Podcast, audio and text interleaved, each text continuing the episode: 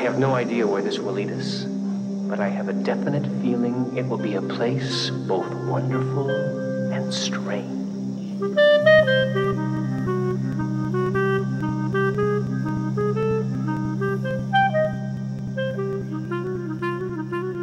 Hello, and welcome to the wonderful and strange Twin Peaks logcast.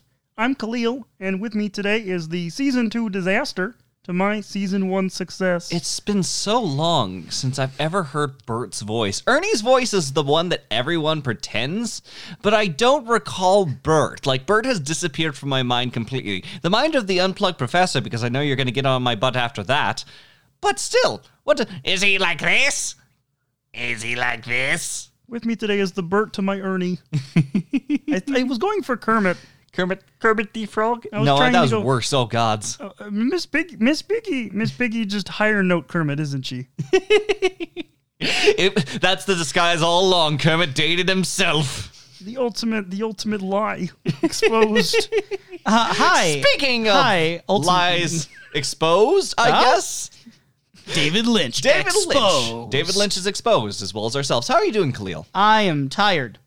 How are you doing, Professor of the Unplugged? I'm doing fantastic. In fact, I feel filled with all sorts of insights, all sorts of just Filled with secrets, like Laura Palmer. all sorts of secrets, including Laura Palmer.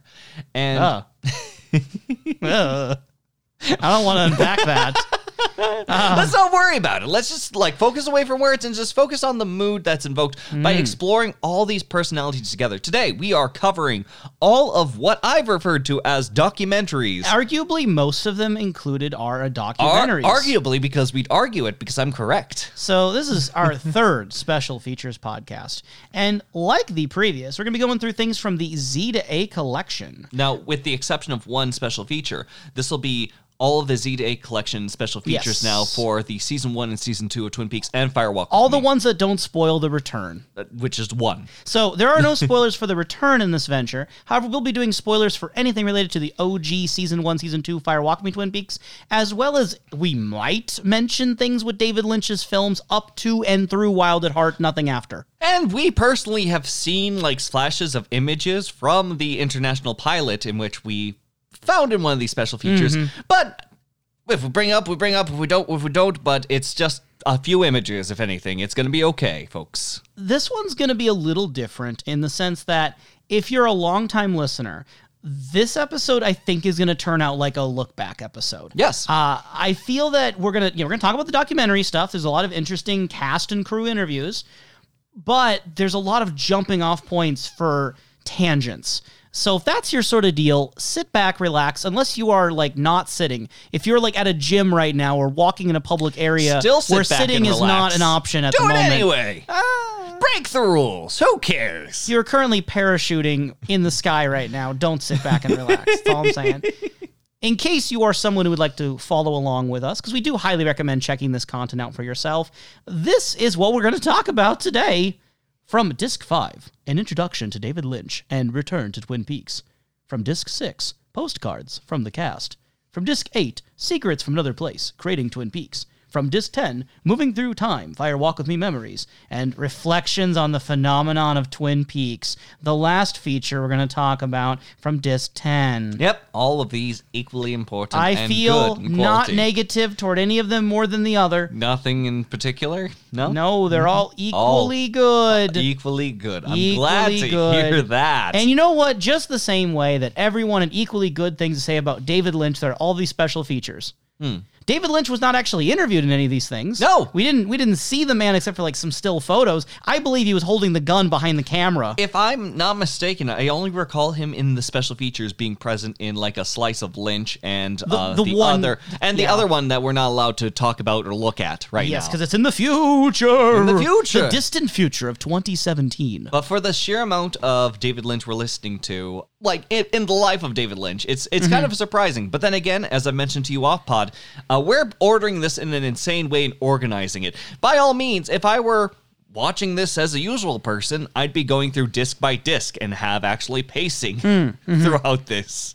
But no pacing for us. Marathon. Marathon time we go. So, the most David Lynch content we get, arguably, out of nowhere, you wouldn't expect it, is from a feature called An Introduction to David Lynch, mm-hmm. which incredibly introduces you to David Lynch. Oh. My question for you is how good do you think of an introduction this was to David Lynch? It's very so when I'm in thinking about introduction, I suppose that the first thought inside my head is like an e entertainment, like fun little thing, in which like, oh, we're going into the deep lives of the person like the David Lynch. But no, it's just more anecdotes and going through the lenses mm-hmm. of people who have worked with them. These are just individual snippets of just people in their lives revolving around David Lynch Yeah. and like how it is to work around him. So in that angle, it gives the information, it does its job, it's serviceable. I- I It is guess- the Hershey bar of knowledge. You know, Hershey bars are good. They are, but I want to watch McCall I, I want a dark chocolate Hershey bar. Mm. I, like, I like my dark chocolate. You like your dark I, chocolate. to be fair, I would like it a little darker than Hershey's dark, but it's okay. just like my entertainment, I like something a little bit more, you know, wild. At heart almost. So I don't know how I feel about it as an introduction, I guess, because I feel like it works for us because we've been talking about a lot of these things, so it's a lot of familiar topics and subjects. But if I had never heard of David Lynch before, I don't know if this would have eased me into the basic concepts. Um, so it's not very effective, I think, to a first timer, but to someone semi familiar with Lynch, it does fill in some gaps and maybe smooth some things over that might have been unsure. Maybe. Then let me dare to challenge you then. Oh, like no. if if this is a point in which like you're unsure about it, what would be the ideal way to introduce you into David Lynch? Because I don't think that there's any easy way to ease into David Lynch. I don't find David Lynch to be a swimming pool. I find him to be a hot tub. You almost have to dip your feet in and feel the burn for a moment I- before you settle and kind of get used to the feeling. I guess for me, I would look for, you know, you could probably do it in 30 minutes, but like a featurette that goes through the basic information of like, okay, he he grew up here. He went to like live in these few places, and this is kind of how it affected his work. So like we've talked before, like during the Eraserhead pod, how kind of he took some of his personal experiences and used that in his films. That'd be kind of cool information to know. Know that he went to the American Film Institute, and that's where he got started with a lot of his short films. That'd be cool to know. Like kind of leading you through a little tour of his life and work, um, with more emphasis on like major parts. No, I don't- That's what I would normally expect an introduction featurette to be. And that's what you'd expect, absolutely. I don't know if it'd be appropriate for David Lynch personally. Yes. Just because even with like David Lynch's style. It would be, yes. even with David Lynch's style, he doesn't seem to be the type of person that likes to like dive into those sort of like details, but more so get a like a good feel of something surface level and just rely on almost the paints to paint themselves. In this case, the actors. So you- he, he supplies everything, he puts it onto a canvas, and then he tells you, "What do you think?" And it's like, uh, David Lynch, you're the one who made this. Ah, yes, exactly. Now, what did you think? You know, you say that, but then his biography, Room to Dream, I remember getting my way, I mean, maybe a third or fourth through that. That's pretty straightforward biography. so I feel like it's still possible to write or talk about the guy in a linear format. but Clearly, that was a ghostwriter then. I do not believe David Lynch does anything linear. I think the audiobook had his actual voice in it, but okay, Robots. sure, robot, deep fake. so speaking of David Lynch's personality, we get a bit of his personality through the introduction featurette and other things throughout the entire uh, repertoire of special features. Yes. Various cast members weighing in. Michael J. Anderson, who plays the man from their place, uh, mentioned there was a moment in time where they were driving in a car together. Yep. And there was this impatient person behind them who really wanted to get by Up their ass. really wanted to get by them. And Mm-hmm. David Lynch ended up letting the guy pass. And afterward, Michael J. Anderson was like, you know, you're such a nice person, like way nicer than I am. No, I'm not. I wanted to kill that man. I wanted to destroy him. Oh, yes, destroy kill. No, I think destroy is the funnier answer. Kill is kill implies like you're gonna shoot him or something. Destroy and like I'm gonna take a like a giant press and squeeze down on him like he just testified at the Salem witch trials. Like we're gonna we're gonna what is his name Giles Giles Corey? I'm gonna Giles Corey this man. I don't know who Giles Corey is, but It's the guy from the Salem witch trials who, when they were stoning him, like putting rocks. Well, they weren't stoning; they were putting rocks on top of him, and they were like, "Will you confess to knowing that they are witches?" He was like, "Add more rocks," and then they just pressed him to death. That's what destroy means. Brilliant. So, um, that didn't happen. Something apparently happens in Lost Highway that may parallel to this, if you will, in which David Lynch directed a scene where um, someone does a similar scenario where they pull over, but Yeah. instead, as a response, just rides up neck up to the guy. Um, So in in a, in a feature we have not yet explored. in a feature would not explore, but still, it explores at the very least uh, a cathartic nature David Lynch might have. How much of his catalog is just him living And through it- things he would wish? It's all speculation. Like, do we necessarily interpret that because this one incident happened with this one cast member in a car where someone, you know, was riding up and then angrily passed him or whatever?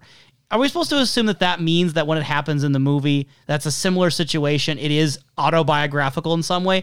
I, think that one's a stretch. I think that one's a stretch, but it could be. It could be. I think that in the end, like, there's two things that I have in my my brain thoughts at the moment. Mm-hmm. One of them is that oftentimes you write or you create things that you're familiar with. So even if it's like a familiar feeling and then it just branches away, I don't think it's one to one what Yeah. David Lynch would want to do. But at the very least, I think that instances like that inspire the work.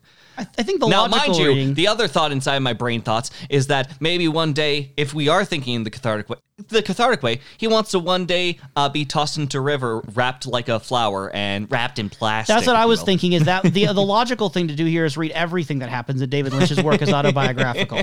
he has also killed a baby. He has also been moved by strange opera theater performances as an elephant man. He has also gone to planets made of sand and got the spice and been enlightened. These are all things that have happened to David Lynch and more. Uh, Wild at Heart, that was all autobiographical. David Lynch, we caught you. If you don't want us to say any more about this, you better contact us at snakeeyedreams at gmail.com or tweet at us at snakeeyedreams, the numeral one, as in, you only got one chance, Lynch. We're coming for you. in in podcast format. We only can really do things with our voice. the comments made by the Unplugged Professor are not interpreted to be a threat, nor are they representative of Khalil and the Snake Eye Dreams Wonderful Strange podcast as a whole. Cheryl Lee has a very special relationship with David Lynch. I mean, the role of Laura Palmer is so not only integral to the series and weirdly formatted. Like she talked about how she was first just a dead body in plastic and then would have like flashback scenes, then got to be Maddy. Yeah. Anyway, strange, you know, character, and then Fire Walk with Me, she became this entire thing altogether. But um, she talked to how about how in the first 10 minutes of meeting David Lynch, he asked her basically like bluntly, like, how would you feel if we wrapped you up in plastic and threw you in freezing cold water? Yeah, sure, let's go. And and just kind of insinuated that he wanted to wrap her up in plastic, and that was like a first impression. Between uh, her statement as well as just like questions that were given to Ronette Pulaski, because those two were lined up Right. and potentially put into the role. Like, is it okay if, say, for example, you're in more of a nude situation or anything like that? It seems like, uh, from what we've gotten from uh, Cheryl Lee, is that she's really gung ho about the Yeah. situation, which. I, I imagine would be exciting for Lynch, but no, having these sort of like blunt questions, um, and just more so trying to get to know people Mm-hmm. and just like in these scenarios and ju- just try to work and feel them out is just it, it just seems like the Lynch way. the will. Lynch way. Yeah, no, like for example, um, it could be like questions and prying into someone like Cheryl Lee, or it could be, say, for example, for uh, Ed uh, Ed Hurley, Big Ed's actor, Everett McGill. that it would just be a situation where like you're just having a good conversation with the guy, uh, and you're talking about things like mechanic work and so on, and eventually he'll just call you up uh, and just thinks to himself like, yeah, no, you'd make a great mechanic inside this. Yeah, it seems like almost every cast member that Lynch recruited, um, instead of doing interviews, he would just have. Let's I should say, instead of doing formal interviews, he would just have kind of informal conversation interviews, not really an audition in a traditional sense.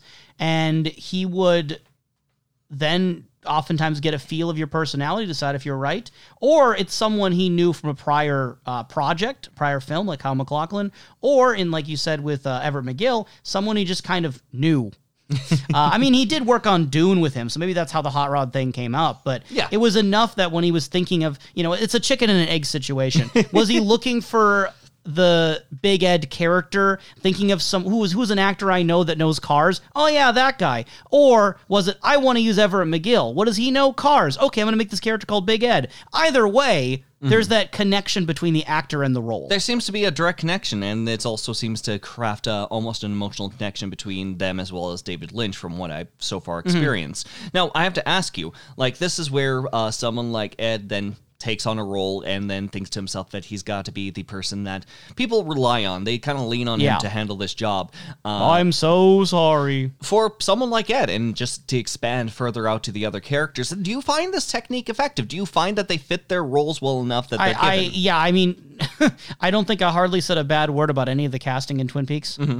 I I think that there are maybe some who stand out more than others, but Twin Peaks had a very interesting focus on bringing in, and this is something Mark Frost talked about, bringing in young talent and bringing in fresh Mm-hmm. faces. So they most of these people had a few other small roles, but had never been in like a major television production. They had never been in something that was, you know, little did they know was going to become a huge success. Yeah. So a lot of these actors were untested, or in some cases, like Richard Beymer and bringing in Russ Tamblyn. You know, both of those two had worked together, like in the '60s on West Side Story, bringing in talent that maybe hadn't been seen in a while. Um, kind of that Lynch might have grown up with or remembered fondly. Piper Laurie also was an actor that Lynch had respect for. So I feel like his casting was a lot of unknowns that he struck gold on and then a lot of um, familiar ones that maybe he gave a second chance, third chance to, who hadn't really been in the spotlight for a little while. It's wild to just sort of like hear the scenarios. I'm unfamiliar with uh, a lot of just like how some casts can come together, Mm-hmm. but it's almost just crazy to hear like he's got some individuals in which he just calls up and says, "Hey, you're perfect for the role." That he just like has these casual conversations, or he goes to the crazy extents that uh, the actor for uh, Dale Cooper, Kyle MacLachlan. is going to be flying across the states itself uh, to try to check out a role and just kind of be flown around all over Right. the place, staying at hotels and going through that fantastical cycle for his overall role. Right. And a lot of these people, again, Lynch had worked with prior, where you have Catherine Coulson as the log lady. He had worked with her um, extensively throughout Eraserhead. She was doing a lot of the work even just outside the casting. And then you had obviously Jack Nance, who had been in almost everything he'd made. Um, so having him for Pete was a natural, obvious thing. I think at that point, it's like, obviously, Jack Nance is going to be in Twin Peaks. it's just who's he going to play? I would imagine that's got to be one where he created the character for the actor. I, it it doesn't say that anywhere in the documentaries, No. but I would speculate that. Just because he'd worked with Jack Nance so much and he like regrets not having Jack Nance in the Elephant Man, I feel like the moment he's like, We're doing a TV show, I have to get Jack on the line. so I, I like to believe that. It's every sort of conversation, if you will. I'm Mm-hmm. going to have potatoes as well as steak for dinner tonight. I have to get Jack on the line. I like to believe that. You know, got, someone's got to cut a steak for him, you know, and Jack Nance was great with that. Jack Nance using his Jack Lance to cut the steak. Jack Lance? Yes. A lance to cut steaks. It's with uh like Jack Steakhouse is kind of the is a Jack Steakhouse, not sponsored lance. We might need that Jack Lance to cut into the sandwich though that Richard Beymer was eating at that dinner. Oh, God. You, you may recall, you may recall, Professor, this beautiful opening to an episode where he, Mr. Benjamin Horne himself, is diving into a brie and bread sandwich. French bread, brie, brie cheese, that's all it is. That's not hyperbole either. He goes into that. He thing. goes into that, and his brother Jerry's there as well. And when he's biting into the sandwich in the episode, he takes a giant honking bite.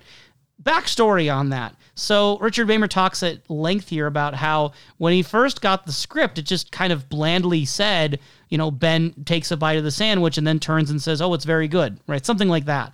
And so we just kind of assumed, well, okay, well, Benjamin Horne, it's like episode three at this point. It's very early on, at least. I don't remember the exact number. And he's like, well, I mean, Benjamin Horne's this very formal, very wealthy man, kind of upper class. So Yeah. probably takes a pretty delicate bite. You know, probably takes like a pretty formal at a, at a dinner table kind of uh, bite. And then David Lynch Mm-hmm. and just keeps the conversation David going, Lynch like lets to not interrupt the yeah, flow. No, no, no. He just takes a bite, swallows, and then continues the conversation. And and David Lynch lets the scene roll a bit, and then cut, cut, cut, cut, cut. Okay, Benjamin. Mm-hmm. Okay, okay, Beymer, Richard. I don't know what I call you. Also, I always say Beymer. Someone else called it Beamer. Called him Beamer in here. And I, if I've been saying it wrong, my apologies. It just looks like Beymer to my eyes. It could be Beamer. It's fine. I find it humorous. This is jumping ahead a little bit. Hmm. But when they were discussing the killer, uh, they said that they, they wrote up three different scenarios, Yeah. and it was for Leland Palmer, Dr. Jacoby, or Richard Beymer. Not, not Benjamin Not Horne. Benjamin Horne. It was Richard Beymer Yeah. who jumped Well, they- into the see, script. some people say Beymer, some say Beamer. Who knows? so, so before uh, Beymer went off to kill Laura Palmer, uh, he's just like He had to kill that sandwich. He had to kill that sandwich. So he's just like thinking to himself, like, okay, okay, you know what? Fine. I'll take a bigger bite. And then he'll just kind of like, and like during this interview, he's stuffing his mouth with a sandwich almost as like a physical example. Yeah. And apparently it's like nine or 10 takes later. It's like, no, no, no, no. I want you to bite into the sandwich. And then it's just like, well, this uh, this is just ridiculous. I don't even recognize this character anymore. So he just like at this point just shoves it into his mouth. Yeah. He's like, perfect. I And wanted like, that uh, out on- of you. On one hand, it is a funny story. How many sandwiches had to die though? Like think about it. that was a full sandwich he was given. How many sandwiches had to die for this? Just think though, if the script would have said, or David Lynch would have clarified, like what he wanted from the start, this could have all been avoided.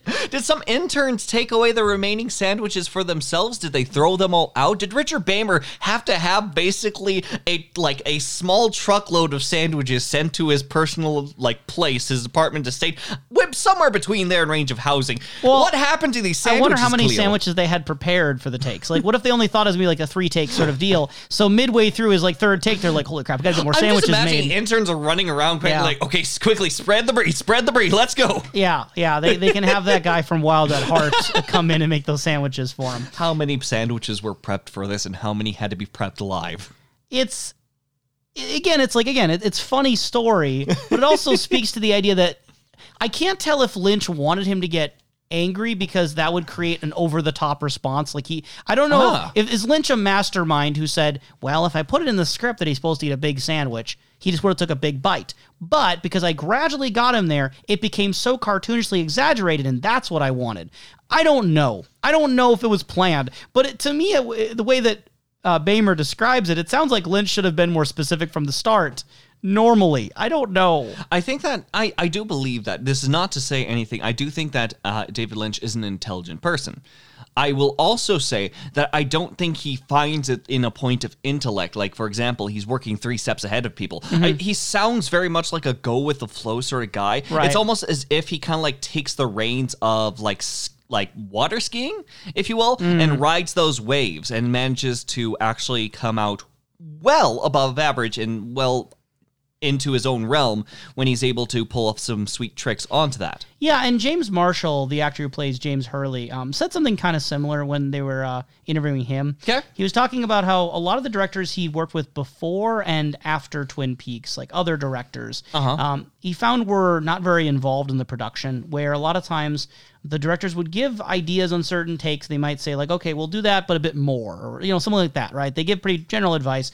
They Mm-hmm. they they do some things on the set, but they're generally not as involved.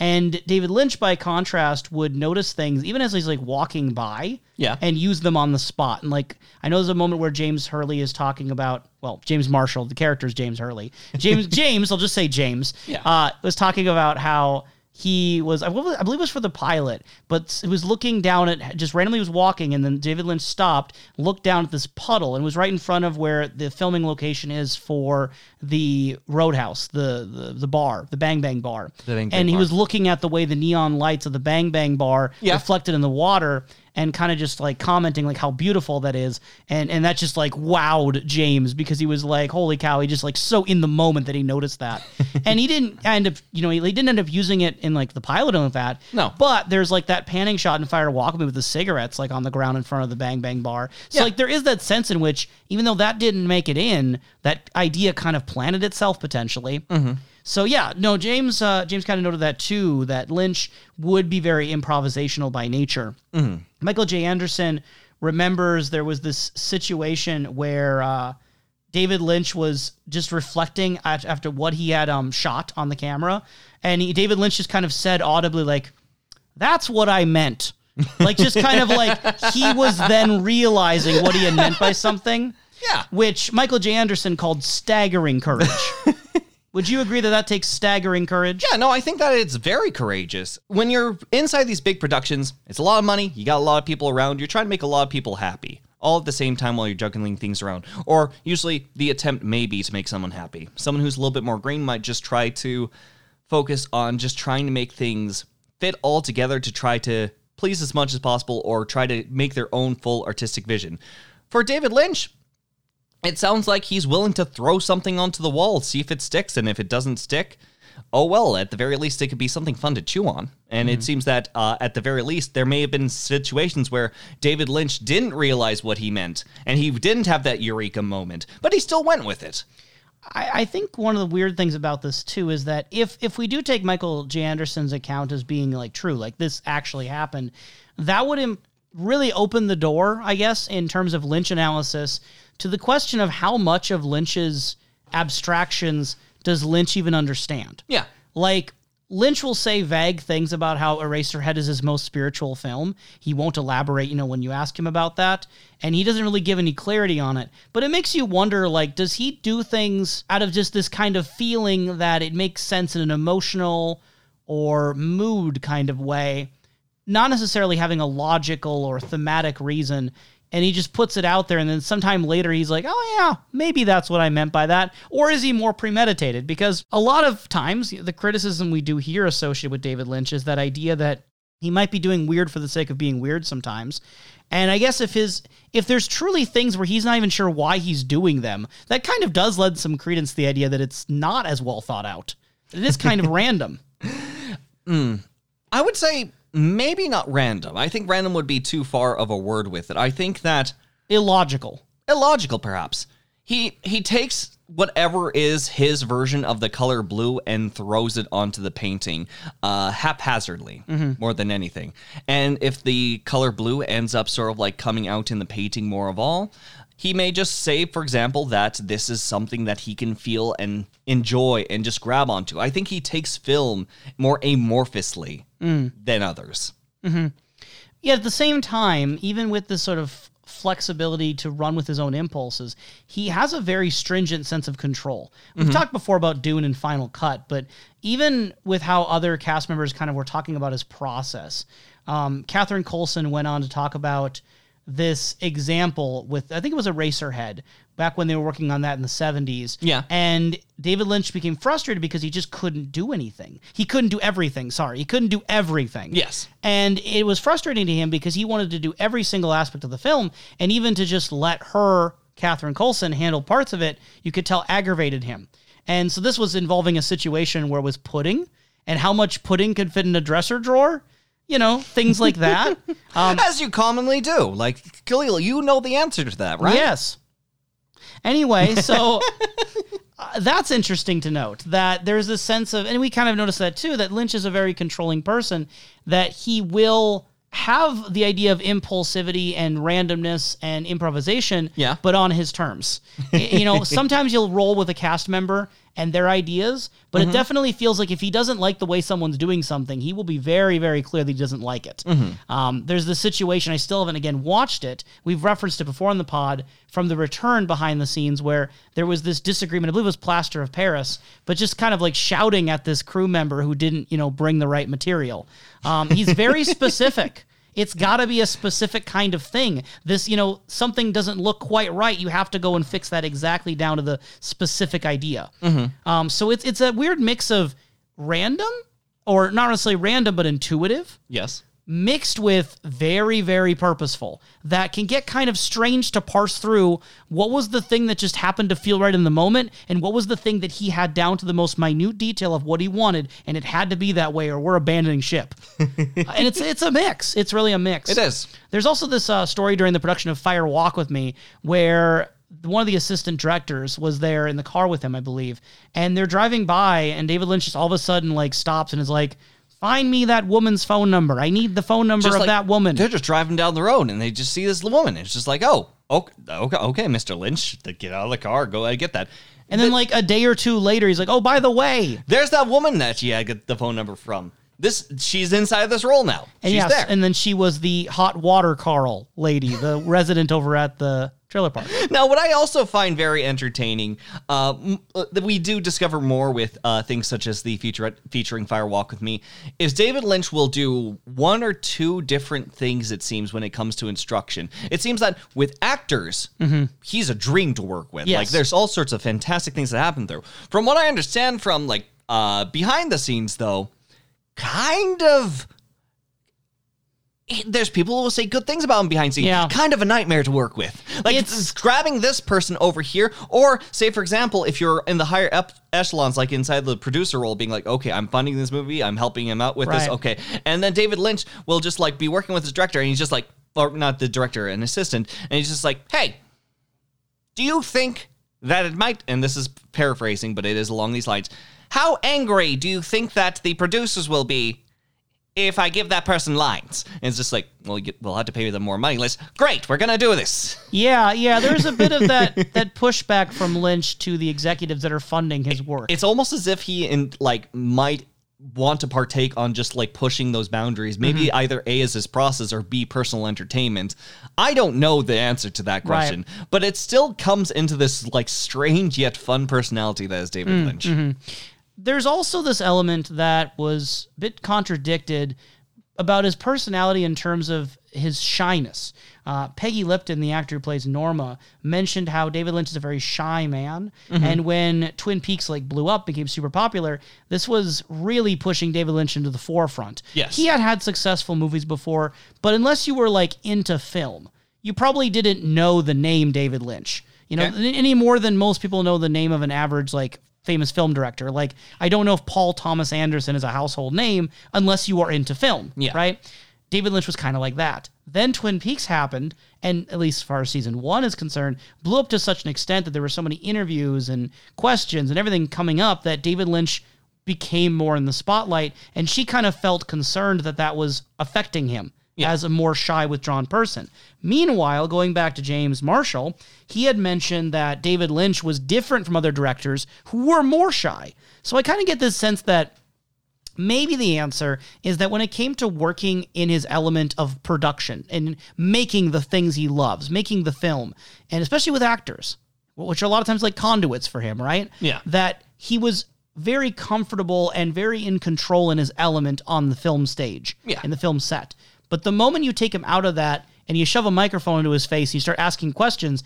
David Lynch doesn't like to give answers. It's more. I, I think that might almost be uh, maybe around like a shy slider or a uh, shy dartboard of whatever a circle analogy would be. Mm-hmm. Uh, throw the rock at the bottle on the yeah, gotcha. Exactly. It's at that sort of shy scale because at the end of the day, we're seeing all these actors, people who would present themselves, even Mm-hmm. production crew. We're rarely seeing David Lynch around, so it either be might be a shyness or interpreted shyness on why we don't see him on the camera speaking about his works more often, Mm-hmm. or again his desire to sort of like not reveal too much and let that sort of like guide he, he does seem generally private and, and less interested in giving his own thoughts on his films than he is interested in other people's thoughts. Yes. And even then, I I don't mean okay, maybe a little cynical here, but I'm not even sure how interested he is in hearing other people's thoughts. I think he just wants to make the thing. Yes. I think he's an artist first and foremost. Okay. Um, yeah, and he invites people to think for themselves, but I don't necessarily know if he's up late at night looking at the Twin Peaks Reddit, finding out what people think of his work. I I mm-hmm. think he's he's got to be someone who's nearly immune to criticism at this point. After what happened with Dune and after what happened with Fire Walk with Me, I think there had to have been a sense in him. It's like, yeah, whatever.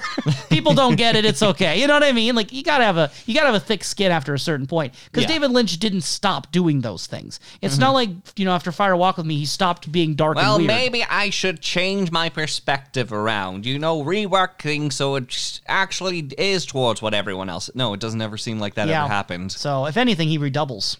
and Take that, that! I'm all in. and that brings us to the sense of uh, mystery that David Lynch oftentimes connotates. So he would kind of seem to go out of his way to confuse actors.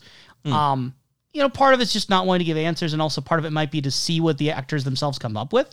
David Lynch also might not know the answer himself based on the things we've been told. but um, Michael J. Anderson would talk about how whenever he asked like what his character is or what the context was or what the motivations were, David Lynch would be very dodgy. And part of it again is because there was no context to the first Red Room scene. It happens out of nowhere.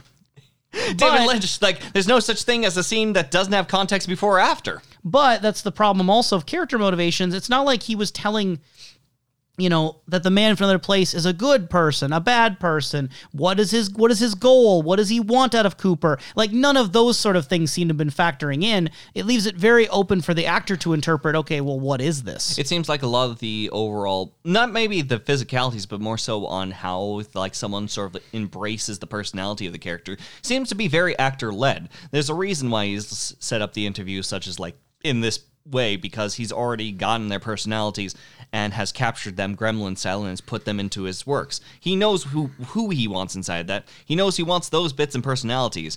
He's just not going to try to then recraft you into something else. It sounds like. So since he knew that he wants that guy in there, he knows he wants him to do this thing. He's just going to try to encourage him to go down that path. If not, make it extreme. Right?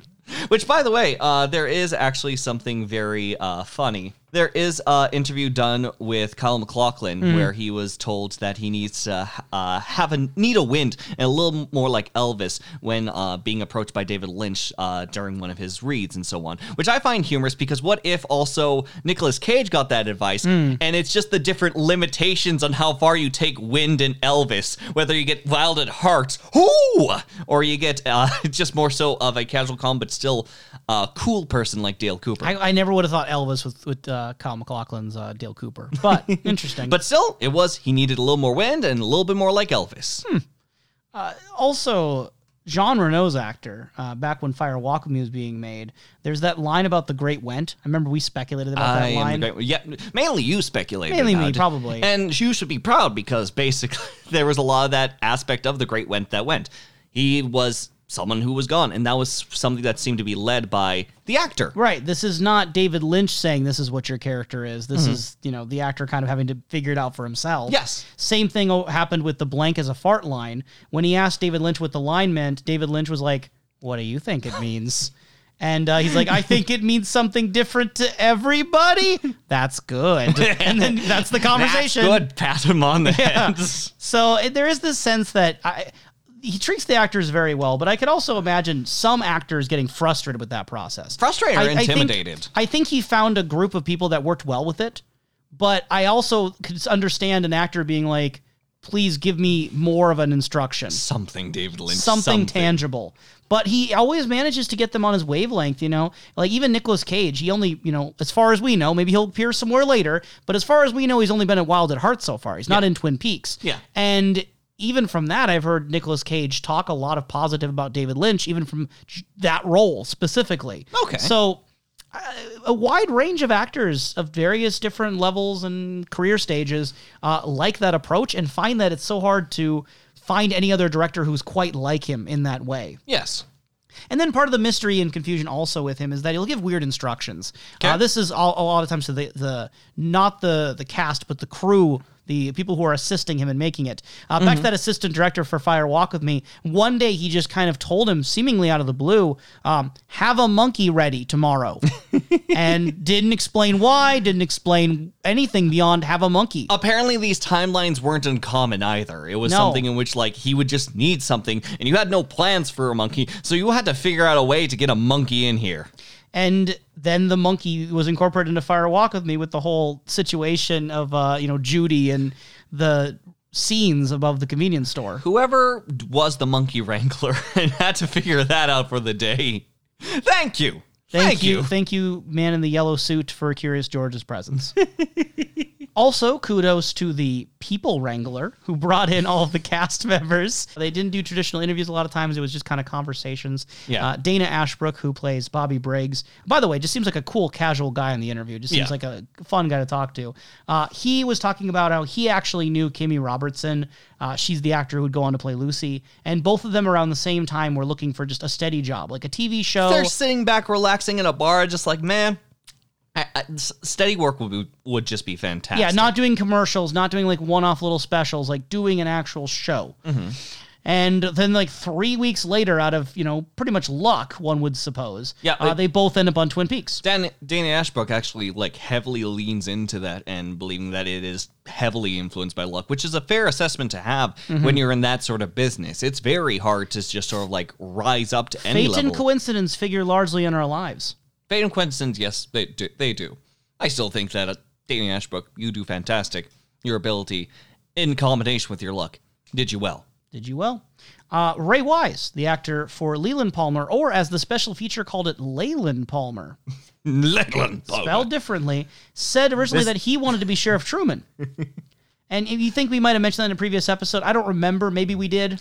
I'm pretty sure that we did uh, mention this in one of the Mm. lookbacks potentially. It's fun because a lot of the trivia we found inside of the interviews were likely sourced. From From yeah, these. because I I looked at a lot for the look back episodes. I look was looking at like IMDb trivia, and a lot of the IMDb trivia clearly came from this. yes. uh, which is fine, and and a lot of it just kind of redoubles the accounts that give it a little more oomph to believe. Um, but yeah, he wanted to be Sheriff Truman at first, which would be a you know a totally different range. And I guess that one thing, you know, if we didn't have crazy killer Leland later on, it'd be easier to like buy into this because Leland, for most of the show, up until the point where he's revealed to be the murderer, is a pretty stable guy. Um, Yes. However, however, once the range is shown, I couldn't imagine anyone else being Leland because he just did such an amazing job. No, I think he did an amazing job, especially with the opportunities that he gained, uh, even post crime. And the fact that there wasn't like an audition, it's not like Lynch had ever seen him go full wild. Unless he did that in a previous role Lynch had seen him in, there's no reason to believe that this man could pull it off. He just kind of knew. he just did. He just did. He did really well. And again, And uh, Ray Wise did not know he was going to turn into that. absolutely. So I'm very thankful that Leland happened to be that because I think that he did the role heavily well. Yeah. Now I've got to ask, just out of curiosity, mm. while we're going through these interview processes. Right. or even these special features, where's Sheriff Truman? The actor yeah, for Michael Sheriff Truman. Ontkean. I, I I was wondering that too because uh, other than David Lynch not showing up, Michael Ontkean is probably one of the big ones. Um, also the actor for Donna doesn't show up. Yeah. Um, which there Doc was all, Hayward, a lot of other like bigger characters. Yeah, I, I would say that um, Donna. I won't. Donna's pretty big. Donna is pretty book big. What I'm getting at is that I'm not too surprised, kind of, just because of what I've heard so far, There of like seems to be complications. some bad blood that might be there. yes, Speculation, only Yes, spec- speculation. only speculation. But Michael Ontkean is, is a tough one, and I, I'll have more things to say about that later. Okay. I, I guess what I would say for right now is I don't know. Mm-hmm. Um, I, I think that Michael Ontkean's Sheriff Truman, for a lot of people, myself included, is one of the most quintessentially important characters and roles. Mm-hmm. So, I I mean, I wouldn't go so far as say it isn't Twin Peaks without him, but he is a big part of the chemistry, especially when we're bringing in Kyle MacLachlan. Yes. So it is it is very strange not having Michael Ontkean in there, and I would have enjoyed having more of his input because I don't remember seeing him in any of the other special features really either. Yes. he wasn't in the interview section as much, and he's not in the documentaries now. Mm-hmm. So I, I don't know the answer. He might also be a private person because these these these documentaries were made over the years. Like some were in 2000, some were in like 2006, some were in like 2013. Like there's a range of time here. Yes. So uh, it's not like it's one day, one sitting. So I I don't know. I don't just know don't know. either. I enjoy also the fact that you say that you'll have things to say in the future, but you also you do not know. It, it, it the duality of thought inside that it makes me curious. Like, what secrets do you still hold in there? I those who know what I know know why I don't know, but I do know that I have things to say. and those who are following live alongside with me, I feel your pain. It's gonna be This okay. is a live podcast. We're gonna get we're gonna get through all of this. and, and going back to Leland just for a quick moment, uh, Ray Wise, when he was looking through the script, he just saw all the times that Leland cries in the pilot. Like, and Yeah. even past the pilot, like early And episodes, he cries. this is just a man who cries. And he cries. And he cries. And again, Ray Wise, very good at doing that. he did good crying. Good job. Good cry. It's good to cry.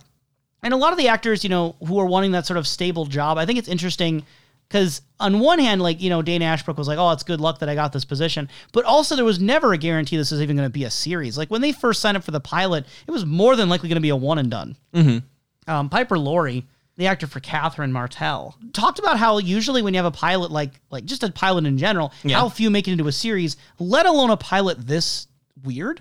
Like by by nowadays standards, I don't think the Twin Peaks pilot seems that weird.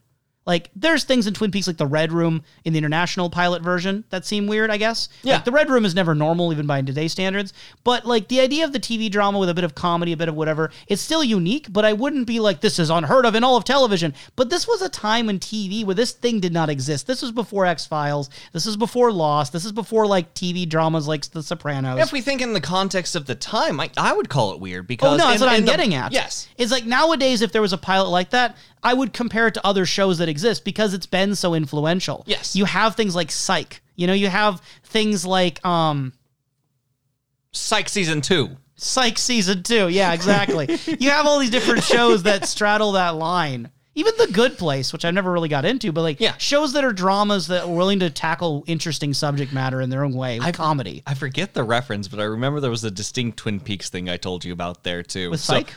No, with the Good Place. Oh, Psych had a Twin Peaks episode. Oh, good. We can we can see like Twin Peaks branching out. Yeah. Uh, whether it is people either just like sharing their love of the unique flavor that is Twin Peaks, uh, or if it's just like continues to be influential to this day from different directors and so on. Twin Peaks still gives something that is Twin Peaks trademark more than anything, and. No, I do think it's a testament to A, when it came out, and B, what it was willing to do. For sure. Speaking of uh, Twin Peaks, Speaking of Twin Peaks, the podcast, the logcast you're listening to right now. uh, a big part of Twin Peaks' success beyond the casting and the crew was the music.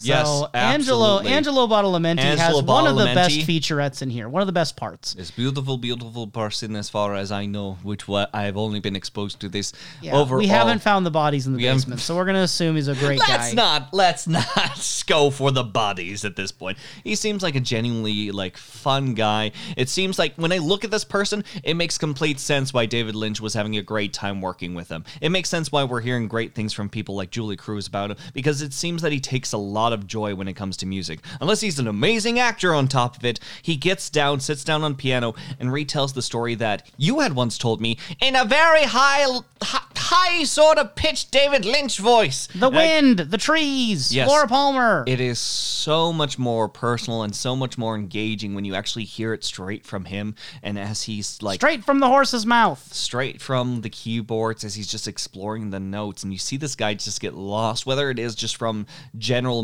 memory on what it's sort of like made beautiful at this time or if these are instances that he shared with David Lynch just having that creative process of just sitting down and playing with these notes.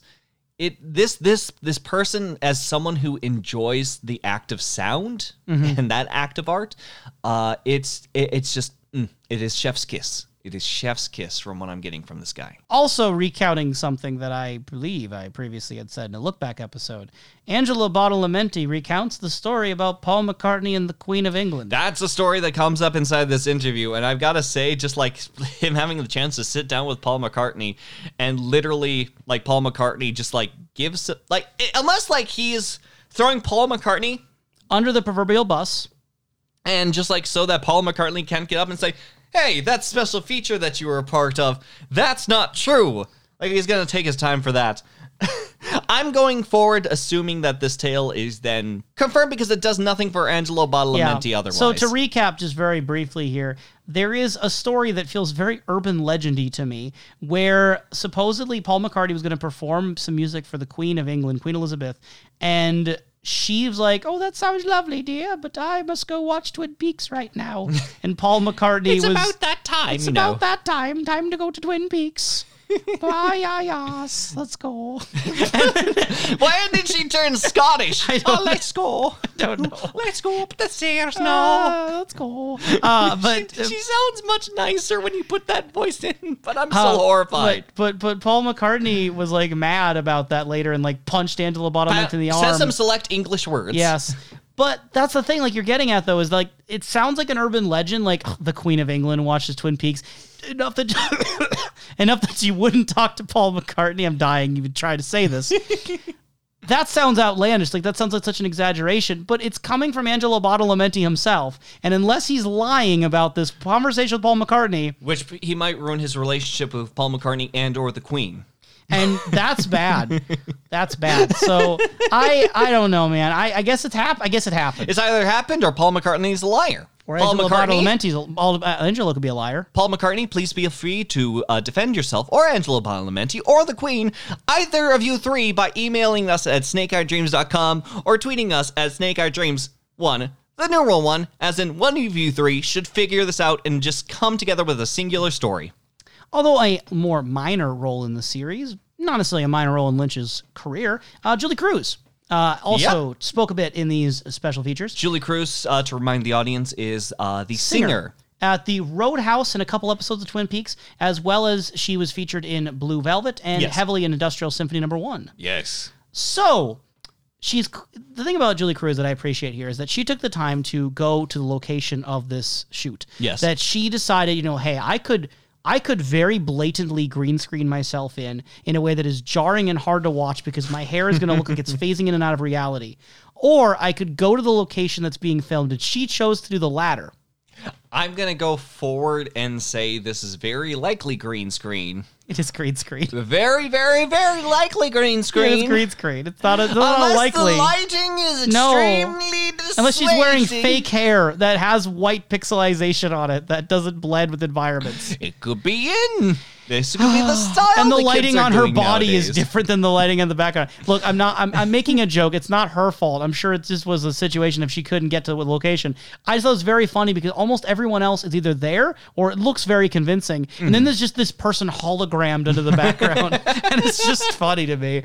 Um, yeah. So Julee Cruise talks a bit about her side of things, uh, making music with David Lynch, and how she would get the lyrics from David. He would write them. Yes. And she would just feel overwhelmed a lot of times. Like she would just start crying about how sad the songs are, but also because she would have to do so many takes to record them that at some point she was like at the point of breakdown where she would throw chairs. She Yeah, threw, she threw chair. chairs in the recording area. And David Lynch was like, let's calm down now. That's not right. No, no, no. He, he said something much better than that. Yeah. It's like, Julie, I don't appreciate your attitude. Yeah, that was what he said. Yeah, you're right, you're right, right. Right.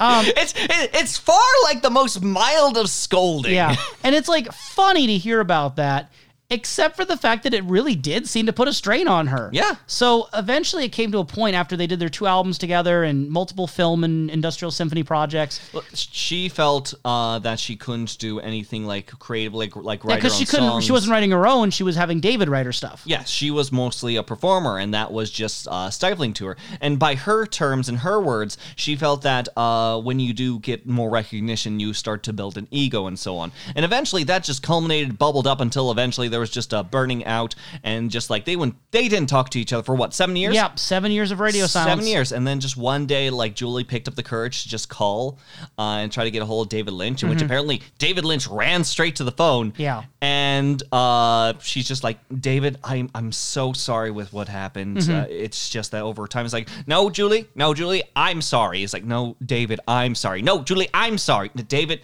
Dave, I'm It's, David. it's nice Julie. to have a happy end. It's nice to hear that they did, you know, patch things up. it's nice to hear that they patch things up, but I do.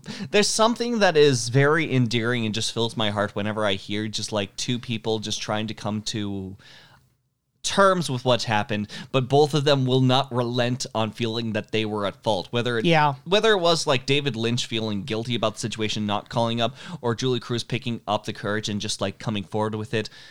Those two bouncing off, it, it, it's just, it's just one of those like little Hallmark cards. Put in a card, give it to me. It's so nice. and I can also see it happening though. I, I, could, I- I'd agree. You know, when we weren't we weren't there to say why and, and who who's more in the right, blah Why, blah blah. I'm not gonna I'm not gonna speculate. But I, I also can understand why why she would be frustrated and Yes. want more creative freedom. And I also understand he'd be frustrated because they had a good working relationship and now it seems like she kind of wanted to leave that. So I could see both of them being frustrated. Yes. Speaking of friends of David Lynch, Are you okay? Mark Frost. Um, are you fine? I don't know what and I don't know what sort of Borg just sort of introduced themselves to Khalil in this moment. I'm still working out this. No, please, Khalil, continue. Mark Frost. I slapped the microphone. So Mark Frost, uh, he's he's an interesting character. Yes. and and you know since we've been looking at the works of David Lynch, we we haven't been looking at the works of Mark Frost. No. Um, so at some point, if our podcast lasts an infinite amount of time, there are things that Mark Frost has worked on outside of Twin Peaks. but I also don't. inside of Twin Peaks. I I have never encountered them. To my memory, I don't think I've ever read or watched anything Mark Frost has been involved in outside of Twin Peaks. Yeah. I'm most familiar with him directly through his work on the books. yes. Um, so I, I can't say myself uh, a lot about his involvement beyond what we see and hear in commentaries and direct director stuff like this, like in the documentaries. yes. Catherine Coulson, log lady actor, and so much more, says that Mark Frost is kind of an unsung force behind Twin Peaks. That uh, he did create a lot of the story, Yeah. and mostly just let David Lynch's imagination run wild in terms of how to make that. Yeah. Right. Um, David Lynch definitely would improv things in the moment and would definitely have a vision, but a lot of the story people will claim to Mark Frost. It seems that uh, Mark Frost, from what I'm seeing, say for example in the book so far of like because I'm trying to flip through the pages of the book, so we don't have to wait a few months. Oh, so you have like- been reading Secret History. I wasn't sure. I've been flipping through Secret History however much I can with the time yeah, I've got. Yeah. Um, but no, it seems that he's very history oriented, lore oriented. Yeah, that's kind of the idea that I've been getting to. Mythology, lore, history are, are oftentimes the things that, that are attributed to him. Yes. So I would speculate, you know, how much of the stuff with the lodges might be him, you know, Mm-hmm. is, is a question that I would have. So I guess my question that I had written in my notes here was what impressions have you got on Mark Frost so far? Um, impressions on Mark Be- Frost. beyond what you've already said, yeah, if there's anything else. Beyond what I've already said, he's got a nice working relationship with uh, David Lynch. It Mm-hmm. seems uh, over time, it seems that there's a nice sort of like buddy relationship with them. Mm-hmm. But the thing is, is that just due to from the general nature of being the more probably noted as the more analytical one, yeah. between the two. Uh, the one that seems to be um, more present dishes out the details of what happens on the director's end. I can't get much on Mark Frost's style from his dialogue or what he's even spoken of. It seems that also he doesn't really talk too much about his personal work, just more so his time being amongst others inside of Twin Peaks. That's true. So, as far as him specifically, I'm not sure. No, again, I'm kind of in the same boat. I mean, he seems very well spoken. He seems very articulate. He seems very knowledgeable. Yes. He's not nearly as aloof and secretive as Lynch is. Yes. For, for worse or better, depending on your taste. He's, He's not- more of a straight shooter. He's more of a straight shooter. He's someone that he's not like the direct director. He's one of the individuals involved with just more so the crafting alongside Mm-hmm. with Lynch. So he's not the one that's going to be in the actor's face. So likely that's where also we're not getting as many stories from. Right, right. He, he was more on the writing side than necessarily with the actors. So yeah, I think Unsung Hero is most certainly a good descriptor for Mark Frost. There's uh, some talk in there about how he and David Lynch would bounce ideas off each other during the writing process, especially during the pilot. And a lot of it was like they had a vague outline, and then a lot of it was just scene by scene, even line by line, just kind of bouncing things back and forth. Um, Mark Frost would be the one to always type. Yeah. because he, as he speculates, uh, David Lynch said that he didn't know how to type, but Mark Frost also commented either that or he professed not to know. So Mark Frost even leads the idea in the interview that um, maybe David Lynch was just saying he didn't know how to type. He's not even quite sure. He might not, for example, know how to type, not in the, like the literal sense, but just more so in the broad sense of being like, I could try to like type these down and put it into words, but Mark, you do it much better. Mm-hmm. You're the one who makes the books. Here you go. And and Frost also was the one to map out the area by the sound of it. That he had drawn this map of the area, and that's how they got the name Twin Peaks in the first place, is mm. because they looked at the town being located next to these two mountain peaks. Yeah. Humorous to say the least. How so? I'm, I'm I'm just thinking about places in which, for the most part, as from what I've seen, cities to be named off of. Mm-hmm. Usually, there's like someone very important in the history that they either a want to impress to make sure that they give them money, or b just kind of show a sense of pride, if you will, for their mm-hmm. overall area. I see towns just sort of like named after specific events that had occurred or anything like that. But to say we got two mountains around us, I know name Twin Peaks. Yeah, I, I don't know many in real life examples. as, as compared to like Austin, Texas, named after the legendary Austin. or you know, specifically Fargo, depending on how far you will go to get to it. Or Phoenix, Arizona, known for its resurrection. Or New York, known for its resurrection from being from York. Yes. All exactly. these just silly city examples that are blaspheme. Regardless, I find like area descriptors to be humorous, but it's so fitting. It it rolls off the tongue. It's something you remember immediately, and not Northwest Passage. Northwest Passage is a forgettable name. It's I don't good- think so. I It's like, a good name. Well, that was not going to be the name of the town. That was going to be the name of the episode. It's going like to be the name of the series. series. Yes, Yeah. I, I think that just Twin Peaks worked in a good large naming sense. Yeah, I, I really I really would have liked the name Northwest Passage. I, I do like that name. I'm I'm I'm quite quite happy with so it. So what? So what? So would you rather have like a nice little T-shirt that says Twin Peaks? You know, there's a lot of emphasis in that, and it's just like there's a lot of high sounds in it. Or do you want something like Northwest Passage, just like scribbled onto the T-shirt and so on? I realize I'm I guess butchering Northwest yeah, Northwest Passage honestly is what I'd prefer. If I had to go down just by the, the feel of the name, I like Northwest Passage better. How dare also, I feel like if you're wearing a shirt that says Twin Peaks, it's more liable to like be used as like a joke, like you're uh, showing off your Twin. Peaks I like in your chest. I like humor. I'll show off both my Twin Peaks. Thank you very much. Okay. Um, not on the podcast. Not on the, not on the podcast, Professor. It's audio. Why This can't is- I show this, this off? podcast is rated PG thirteen. Uh, no, it's not. I don't. We're unrated. Well, it's it's somewhere between one and a hundred. One and a hundred. Somewhere between one and a hundred is the classic movie Rebel Without a Cause, which Yes. Mark Frost says that he wanted to recreate the feeling of Rebel Without a because Mm-hmm. when picking the the movie's cast, when Yeah. going for those young talent and fresh faces. Okay. I haven't seen Rebel Without a Cause. It's eventually on my list. but I, I kind of get what he's saying. Yeah. And I think again it was a smart move. It is a shame that I, I a lot of these actors didn't. I mean, I say it's a shame selfishly because I would have loved to see more of these actors and things. But a lot of the actors that were in Twin Peaks, I don't think went on to go to a lot of big, big projects. Mm-hmm. A lot of them, Twin Peaks was the biggest thing they were ever on. And they did amazing in it, which again, it's like, oh, I wish I could have seen more of them. But don't worry, Ray Wise is in God's Not Dead, I think two. So if you want to see him in like a, Christian propaganda I film, I don't want to see he's God's in there Dead. though, and he's like a God hating lawyer. I don't care. It's That's what I mean. Is like, like, would have like been. you, uh, here's the thing. I'll bring up Kitty Mamas, You will and bring I up Kitty adore Mamas. Kitty Mamas for what sort of like craziness that is. Yeah. I draw the line at propaganda. Kitty Mamas is cat propaganda. I don't know why you Cat don't think preg- it is. Yeah, you know, we- propaganda to get human people pregnant with cats. Of course. How did I not see beyond the nuances? I'm not sure we ever ex- explained the premise of Kitty Mamas. No. So now you've just weirdly alluded to it without giving proper context, and I like that. Let's not explain it. Let's not explain it. It sounds really bad out of context. It sounds slightly better in context. Still bad, but anyway. It's a fun time. Uh, fun, fun note. Mark Frost says they'd written up most of the areas, most of the major areas they wanted, like Yeah. the diner and the and all this sort of stuff, before they found the area of Snoqualmie Falls. Yes. So when they got to the location and found the giant waterfall, found this diner, found this area that looked good for the bar, like a lot of it just kind of fell into place. Yeah. To the extent that it's like they they wrote these things into existence.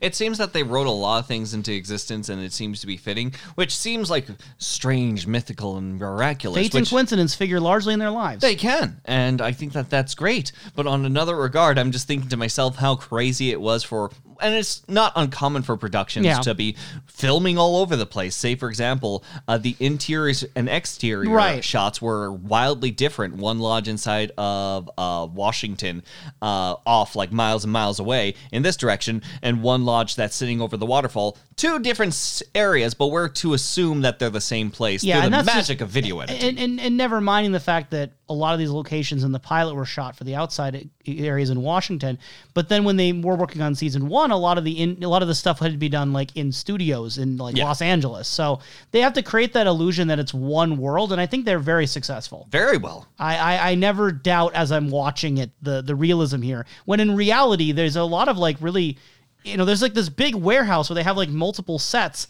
That You, I could imagine the feeling how out of body it must be to walk in there. when you look to your left and there's the Great Northern interior, then you look a little bit forward and there's inside the Hayward House, and it's just you know what I mean, like all the different places.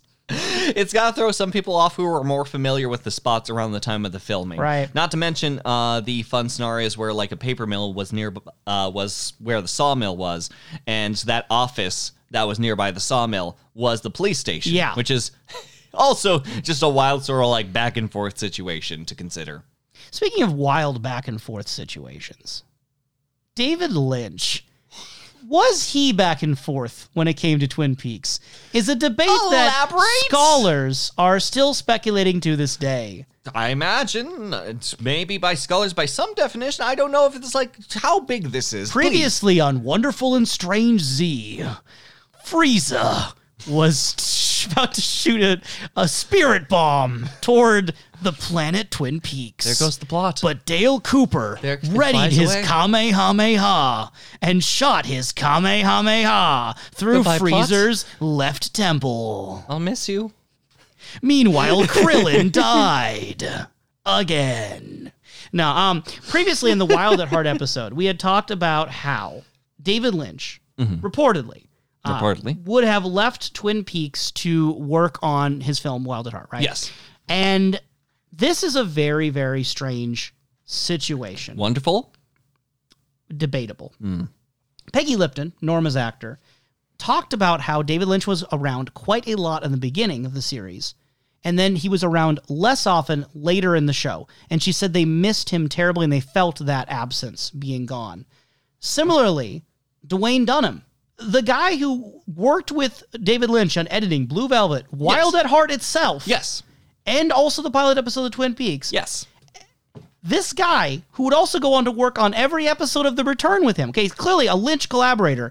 Yes. He said that David Lynch mm-hmm. was distracted by Wild at Heart during season two.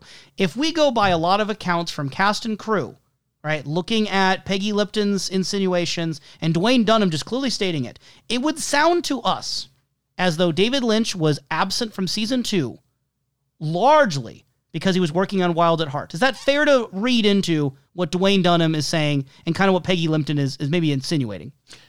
While also juggling a few things inside of my head as far as timing wise. Yeah. Yeah. Now here's where it gets interesting. It's gonna get interesting. We received a comment on Twitter, a tweet tweeted at us at Snake Eye On the- Dreams 1, on the Twitter. Snake Eye Dreams. The numeral one? The numeral 1. As in? As in one comment that I think is quite interesting. Hmm. This is from the Blue Rose Task Force podcast. Blue Rose. That sounds awfully familiar. Quick shout out, by the way, to John Bernardi and the Blue Rose Task Force podcast. We appreciate you. Thank you. Thank you. They mentioned, quote, FYI, you got snookered by that fallacy about Lynch and Wild at Heart. Snookered, you say. He actually filmed it right after the pilot hmm. and finished before he filmed episode two, Okay. which means it was season one he was mostly missing for. If the timeline matches up that way, right? This is me talking, not him, by the way. If the timeline matches up that way, that would mean that Dwayne Dunham, the guy who was literally editing Twin Peaks and editing Wild at Heart, has that timeline wrong. Has timeline wrong either by a Memory memory, it could or be something in which it's an just like agenda. misspoken. Who knows? It could just be lies. Downright conspiracy, treachery. Regardless. The Blue Rose Task Force podcast tweeted further. It's largely overstated, referring to the absence of David Lynch during season two. Though, around the same time that Frost needed to leave, about a month for pre production in Storyville, Lynch also had an art show, and this is where he said, I believe, in Japan for a few weeks. Think that happened right until Cole could hear Shelley. So maybe it wasn't Wild at Heart, maybe he was gone over with this art show in Japan. He had other projects. A big thing that uh, ended up being thrown in about David Lynch is that some believe that TV show is a different beast and needs a different form of collaborator with mm-hmm. this bit of media that has to like fully de- push and dedicate themselves while david lynch probably also wants to like work on other creative endeavors and wants to like explore more with himself and make other things and make other movies which makes sense And the last reply they said was, quote, It's easy to be mixed up about this, though. Both Lynch and his agent Tony Krantz promote the, quote, he left season two to film Wild at Heart thing themselves. It's just verifiably false. okay So this is pretty wild at heart, one could hmm. say, right? Hmm. That Lynch himself, Tony Krantz, and Dwayne Dunham and all these other people seem to be telling this version of the story that would neatly portray Lynch's absence in season two as a large part because he was working on Wild at Heart, his feature length film. yeah But if the timeline doesn't match up with that, if it really was happening around season one, I mean, granted, there's a lot of post production and there's a lot of um, work that is to be done after the film was shot. Maybe it was, you know, involved in um, advertisement, distribution, like promoting it, all those different things, right? Even then, it seems like kind of pointing at Wild at Heart is getting away from what really might have been the factor. Yeah. And and I don't know about you, Professor. This is where we're entering that realm of extreme speculating. Is that I get the sense Yeah. that David Lynch, because he was dealing with television, he wasn't used to that medium. Yeah. He was someone who wanted that control, fought for that control. When he felt like he wasn't getting it, when he felt like the show was kind of running away from him, I think he kind of just left. And and I and I mean this could be this could be wrong on my part, but Mm-hmm. I feel like David Lynch was obviously very frustrated about revealing Laura Palmer's killer Yeah. midway through season two, a little earlier than midway. And I feel that once that reveal happened, he was kind of AWOL until the last few episodes, with you know, with Gordon Cole coming back around that time. And I don't know if we can simply point at Wild at Heart or even the show in Japan as like one singular excuse. I think his heart wasn't in it anymore. That's my sense about it. Um, Mark Frost, I guess I feel less knowledge about. What is your take on this whole discrepancy and Lynch's seeming uninvolvement? I think I touched on a little bit beforehand, uh, where he's someone that is not going to be able to fully dedicate himself as much as other items. He wants to do like his work and his art. Like you, brought up a good point earlier, in which if he's given less control, and it seems like the executives are coming more in on it, and he gets this other tantalizing offer elsewhere, in which he's able to st- be able to express himself more in a different way, or with mm-hmm. like other people, or with other sort of like opportunities. I don't see why David Lynch needs to stick around, but I'm also the person in the last pod that ended up saying Twin Peaks doesn't need David Lynch. Which is one of the most bold statements you could say, and I appreciate it. I think it. that he's done fantastic work, and I think his legacy lives on well with it. But I do think that it's okay for someone to move on from the work. I don't think that David Lynch needs to be married to Twin Peaks. And this is also touching upon, I think, a very interesting aspect of development with, with Twin Peaks is that from very early on, other writers and directors were involved aside from David Lynch and Mark Frost. Yes. And we've we've done our part to try to recommend and, and kind of talk about them as we went through our episodes.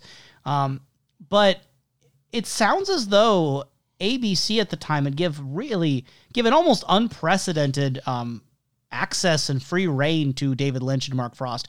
To the extent that like they basically had total control. He got as close to final cut as you're going to get to a TV show at that time. Mark Frost told them that they need to have this control inside Because. ABC was desperate, right? It, The- it was the- like the- at the bottom of the the, polls. the narrative would be that ABC took Twin Peaks on as a bold, risky idea because what did they have to lose? They were already losing at that day in that time slot anyway. Yes. Let's put something different on the air. We like what you gave us with the pilot. And they let Lynch and Frost have that. So it's kind of crazy. And, and one could say wild at heart is that I'm gonna keep making this joke forever.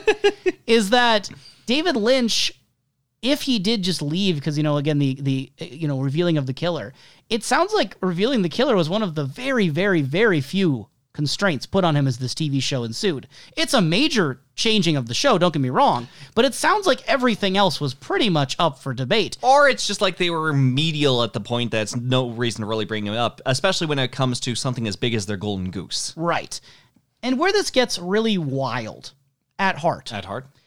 I'm never going to stop making that joke. Where this gets really wild is that the show was always from the start, it sounds like, very director focused and not just for David Lynch. No, it seems that there were like ways in which the other directors were able to use the deal made with uh, Mark Frost and David Lynch, maybe even encouraged. Actually, no, absolutely encouraged. It even was stated at one point. Yeah. Where you can just explore yourself, just like make this episode really your own. Like To, the, to try- the point where they basically considered them like stand not standalone films, but like you're making a one hour film set in the Twin Peaks universe. Yes, there's points where you'll go straight into like a raven's eye or just like an atmosphere from a hole in the wall, and it becomes something what many cast and crew and people will say uh, made it fe- feel more film like than any, anything else they're seeing on TV. And and David Lynch directed, I think, in my opinion, some of the best episodes of the series. Yes. But it's only a small number of episodes. He was not the main director of Twin Peaks. Yes. He was the creator of the pilot with Mark Frost, and he directed some of the most important episodes, you know, in the series, the killer reveal, the final episode, etc. Hmm. Um, but when we're talking about Twin Peaks, it, it feels as though oftentimes we look at only David Lynch when all these amazing writers and directors were involved. Yes. And like you said, from the beginning, it was very much intentional. Mark Frost said that he wanted to give directors creative latitude on the episodes, that he was never disappointed with any of the directors in Twin Peaks. And this statement was made in the documentary during a season one section, but he didn't specify in the quote that it was only season one. Mm-hmm. He said he was never disappointed with any of the directors involved in Twin Peaks. That would imply to me season two, which I sense a little bit of friction, I guess, a little bit of tension. Yes. In the sense that Frost has that stance, and then David Lynch has the stance that the show went off the rails and became like bad. Like he speaks pretty clearly that it's not good after you know the death of of uh, Leland after Leland was revealed as the killer. And and you and I have gone back and forth on this a bunch. For right now, at least, because we're things are going to hit hit the head further later. Okay.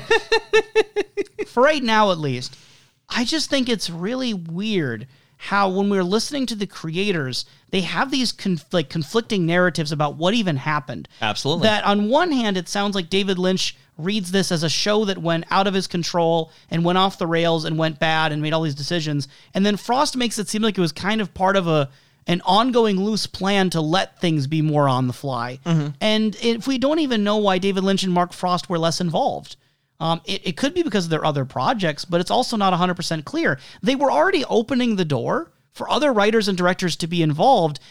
My cynical side tells me that that, that was all fine until Lynch didn't like what they were doing all of a sudden. But it did. It was never only David Lynch's baby. It, it took a village to raise this child. It, I I would say, yeah, it's not it like they may it may have been birthed one day from these individuals. David Lynch birthed that baby with Mark Frost there as the wet nurse. And there's a point of ownership one would obviously feel from that. Yeah. It's just, yes, I do think that a lot of people put their hands onto it and then got a chance to engage with it.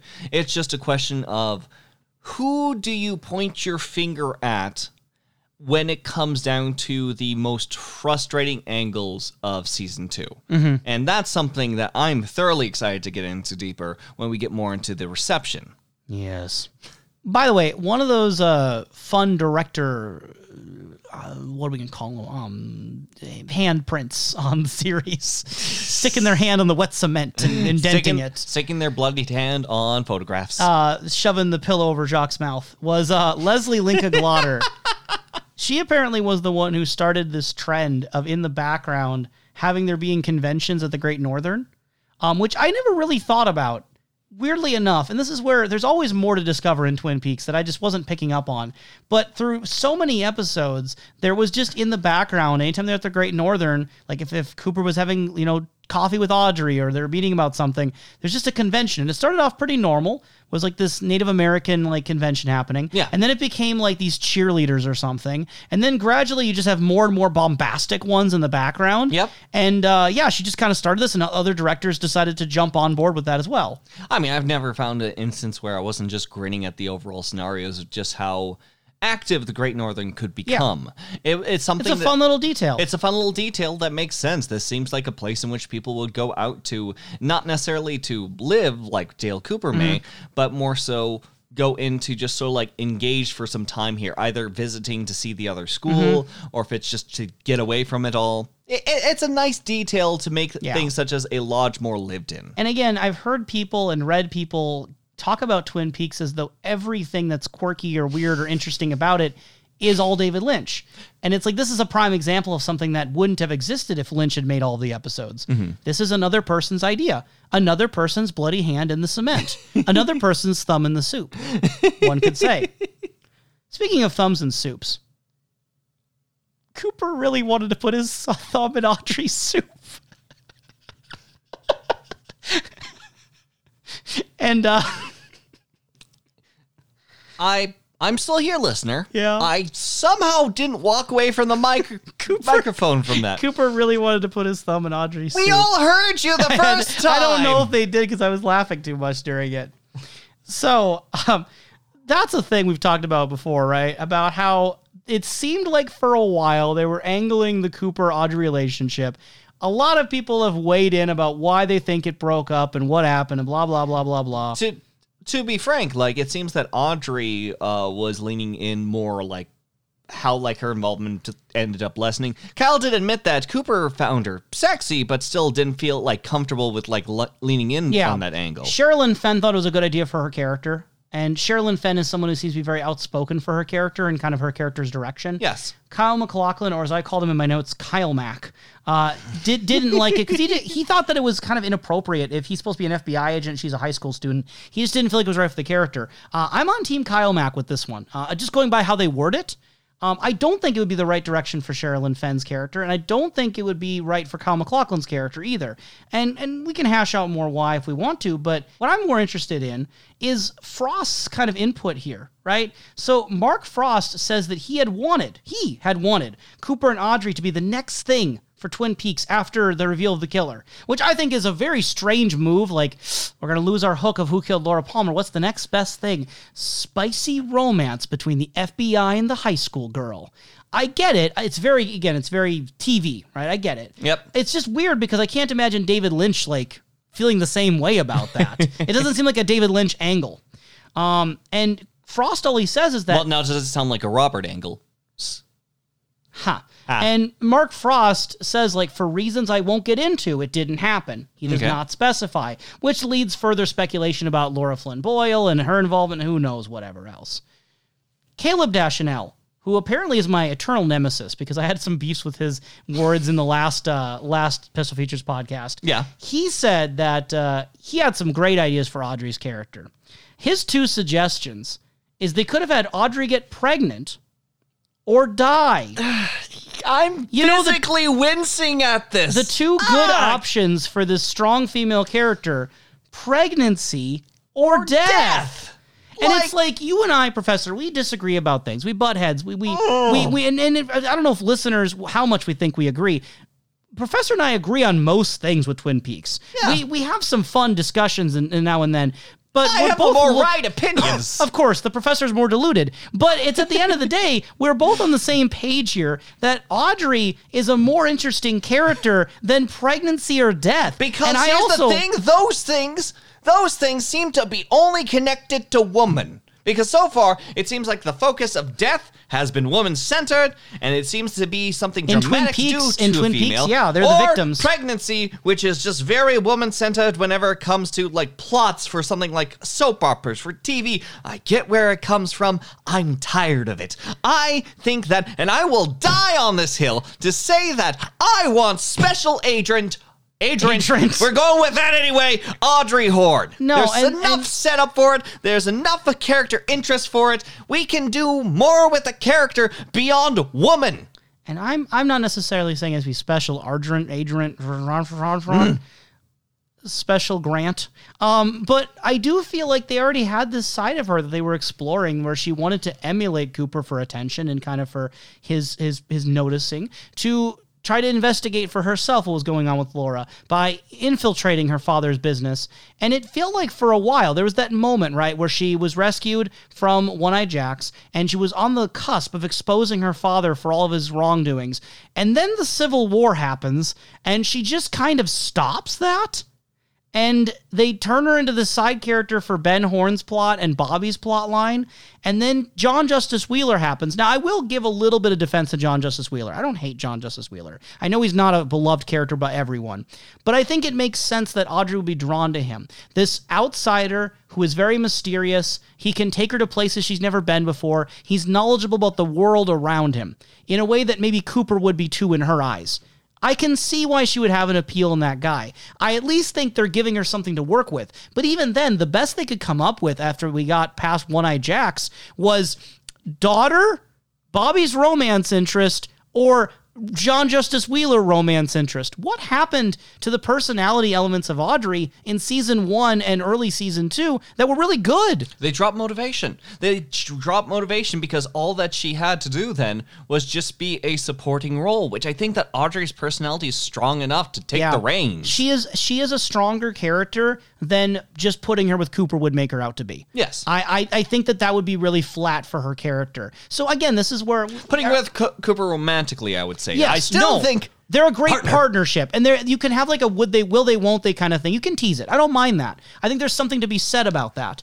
But I don't think Cooper, the way I know his character, I don't think he would go after this high school girl. Mm-hmm. And I also don't think Audrey is going to pursue that knowing his moral code. I think that that scene we both really liked where Audrey is in Cooper's um, hotel room in the bed and she's not clothed and he like basically has to handle that situation. To me that was the defining fork in the road where they kind of understood each other from that point on. it was a point of mutual respect for one another and being up and Cooper coming forward as a friend, saying, Right. I'm going to get you some food. We're just going to talk this out. Everything's going to be okay. That does so much for Cooper's character. And Yeah. I can't imagine like a scenario where like it's just like it's just thrown under the bus Yeah. just because of not like say for I don't know. Whatever like black lodging I also I also think it's him. funny to look back on uh, that moment in time where Audrey almost formed a partnership with Donna over investigating. They're in that bathroom together and they like have this mutual agreement to like investigate different angles of the Laura Palmer case. And then never again, never again. Do they ever speak Donna again? Okay, this is actually I gotta I gotta say this. Donna's arc is better than Audrey's in season two. 'Kay. Because Donna got the Harold arc. And I actually and, and the Maddy stuff. And I gotta say, That's good. And I think it works for Donna's character. The whole like, you know, I can't bury you deep enough line that I love, at, you know, at the funeral scene, it kind of carries over into the actions that she's still living in Laura's shadow, that she's still pursuing the Harold situation, she's still around Maddy and James. I think that works for Donna. Mm-hmm. So I think that Donna had a better arc in season two than Audrey, despite the fact that if you ask me which is the character I like more, it's a pretty obvious win for Audrey. and I think Audrey's the more interesting element, but I think they just didn't know what to do. You mm-hmm. know, and that's where yeah, we're talking about killing the golden goose, right? Everything seems to be blamed on revealing the killer of Laura Palmer. And I call nonsense on that because mm-hmm. there were so many good characters and good plot lines that Twin Peaks had other than the killer. Yes, the killer was the main one the tabloids would talk about, people would speculate about, and for good reason. It's a good central mystery. Mm-hmm. But they had other things going on. And it's not like the moment that they found out Leland was the killer, we have to suddenly take Audrey's character and throw her down the waterfall at the Great Northern. like, that's unrelated. They say that if you stare at the waterfall enough, like the rocks turn upside up, and I'm pretty sure that also counts when you're falling. It. Oh no, I feel bad for Johnny because he's always there doing target practice, and all of a sudden Audrey descends. um, uh, but but in all seriousness, though, it just it frustrates me when a lot of the blame for season two's you know whatever problems that people think it has, Yes. is put on this one reveal where it's like there are problems in season two. I agree. I just don't think it's all on this thing you think is the problem, Mm-hmm. and and and that's fine. You're all entitled to your opinions. It's a TV show. We welcome disagreement. I just feel like Audrey's character got hurt for reasons totally preventable mm-hmm. that had nothing to do with that. Absolutely. Anyway, that was a rant. It was needed. Who killed Laura Palmer? Who killed Laura Palmer? John Wentworth. I lost. This, I lost. Who did kill Laura Palmer? I'm too upset about Audrey. John Wentworth feels similarly. It was really funny. There's this moment where John Wentworth, I think it's like one of the only times he talks in all of the documentary featurettes we looked at. John Wentworth, the guy who was in that slice of Lynch, he was one of Which the. is another part of the d- special features. Yeah, yes. in, in our, uh, episode about the interviews, right? Slice of Lynch guy. He just appears. I think the only thing he says, or one of the only things, he comments about how he said, "I still don't know who killed Laura Palmer." In like a section of uh, sequences talking about that event. I think that's compelling. It's compelling and also very funny. Like I, he didn't get to explain. It's just him saying that out of context. Yeah. So we don't know his reasons why he said that, but that's an interesting answer. it's an interesting answer. Ray Wise, the actor for Leland Palmer, you know, he noticed all the hubbub, as he called it. He said, as great as all the hubbub was, I was just praying it wasn't me. So Hey, flash buddy. forward, flash forward to a situation where, at least according to Mark Frost's memory, it was calling in Leland's actor, Ben's actor, and Jacoby's actor in a room and just saying the killer is in the room. Uh, obviously, it's not Mark Frost. So the killer's mean, in the room. Okay. Hypothetically speaking, Yes. that could have been like the turnaround to just like keep them on their toes because Yeah. Mark Frost is the writer. is it the could have been none of these people. Yeah. so this could have still been true with Mark Frost. Now- now- to trick a bunch of actors. I- I have And they have not been beyond that with switching up scripts. Fair. I, I have I've heard before and, and talked about it before that Ben's actor had been given indications that he could be the killer to the extent of shooting a scene where he kills Maddy. And I oh, what I would give how many lives I would destroy. How many? How many Audreys I would throw down the you're, waterfall. you're putting all these hypotheticals out. How much 17 would you pay? and a half. Se- d- monies, bodies, or Audreys? Yes. And I would give so much to see the Ben Horne scene, right, uh, with with Maddy because it'd Yeah. be so interesting to see. But to me, in my mind, when you have Ben, Jacoby, and Leland in the same room, and you tell me one of them's the killer, to me, it's obviously Leland because Ben and Jacoby just seem like clear red herrings in the sense that Ben and Jacoby, if they're the killer, it's like, yeah, okay. Like Jacoby, Jacoby is the shadiest person around, and then Ben Horne is somehow even shadier than the shadiest person around. And then there's Leland, the father. So I'm gonna be thinking, if he's not the killer, why did you bring Leland in? But if Jacoby was the killer, he could have a tie for the occasion, you know? Yeah, he could. He really could. But that's what I was going to get at, though, is that, you know, as much as I would throw 17 and a half Audreys down the waterfall to get God, to see, no! as much as I would do that, No! I would throw like 500 Audreys down the waterfall to see Jacoby's killing How scene. many Audreys have to fall? Tell me you wouldn't want to see. You wouldn't want to see that situation of Jacoby looking in the mirror and like working, fixing his like hula girl tie the same way that Leland does, and having Bob stare back and like, I want to see Jacoby go full Bob. Like, what does I that can- look like with that actor? I can see like the close up go onto the hula girl as the skirt sort of sways as Yeah. he settles the tie. as the as the record enough, player is skipping. I can see pieces of this. It's a fun series of ideas, but I think I've told you on my train of thought. I don't have to give anything. I'm enjoying the ticket price that I've already paid to be on I'd also ride. be curious, you know, we never really told, you know, if Leland's killing happened in the Palmer household, did Ben and Jacoby also show up at the It's Palmer at the household Palmer to kill? household, yes. That's what I'm wondering, you know, because I mean, I'm trying to think of like what the reason would be. I mean, to be fair, Jacoby. Jacoby, if he was the killer, he recently had overheard the Jacques incident over at the hospital with Leland. He recently had been tailed by Maddy and James. He would have a reason and excuse to be there potentially. reason and excuse, or he could just say, for example, a he could have someone like either do a check in with the overall family because Mm-hmm. you know psychiatrist.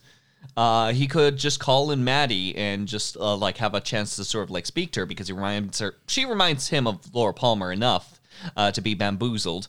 Uh, so just like inviting her in to have a conversation, especially like it's hard being around Mm-hmm. um, these situations. Benjamin Horne would have to pull some strings. I don't doubt he's able to pull strings, but Yeah. he's got to pull some strings for just like either A, a house visit, or B, hey, Maddy Ferguson, why don't you come over to a free stay at the Great Northern? Again, I go back to the idea that if I was looking at the three people in the room, it would be so obvious it's got to be Leland because the other two are just like silly. It's like too obvious. It's too easy if you It's someone in the shadows. Well, I mean, if they it- snuck someone in behind them, and there's just Bob just like smiling in the you, corner. you, you took like the two most obvious red herrings and then put in an unlikely shocking answer. And I'm like, which one would David Lynch pick? Okay, then Huh. hear, hear me out here. Here's your hypothetical question Yeah. of the second time of the week. Yes? Is who would be like two other people that you would put into the same room p- to be potential Okay. Palmer killers? So you obviously have this point- Leland. yeah. Yeah, Leland and then two more likely people. seem like a red herring depending on what scenario you that's put a very that's a very good question. Um, I feel like. Here's your fish in the percolator no, this, this is this is really good. Um, Catherine Martell. Interesting. because she does have connections insofar as her dealings with Ben and her maybe she wants to like psychologically mess with Ben's lawyer. Um, also, there's the fact that with Josie, she was uh, Laura was tutoring Josie English. There could be more to Catherine's angle than we would know, and I feel like it'd be an in. Uh, I also was thinking Josie herself, but at that point, Josie wasn't as suspicious as she would rapidly become later in season two. So I don't She's know. just going around everywhere, going bang, bang, bang. I think alternatively, you know, this is going to sound wild, and it actually relates to an inside joke that you and I had uh, been making prior. You know where this might be going. Andy. Insofar that if it was a room with Leland, Andy, and Catherine Martell, I would be looking at all three like, what? like, I'd be like, one of you killed Laura Palmer.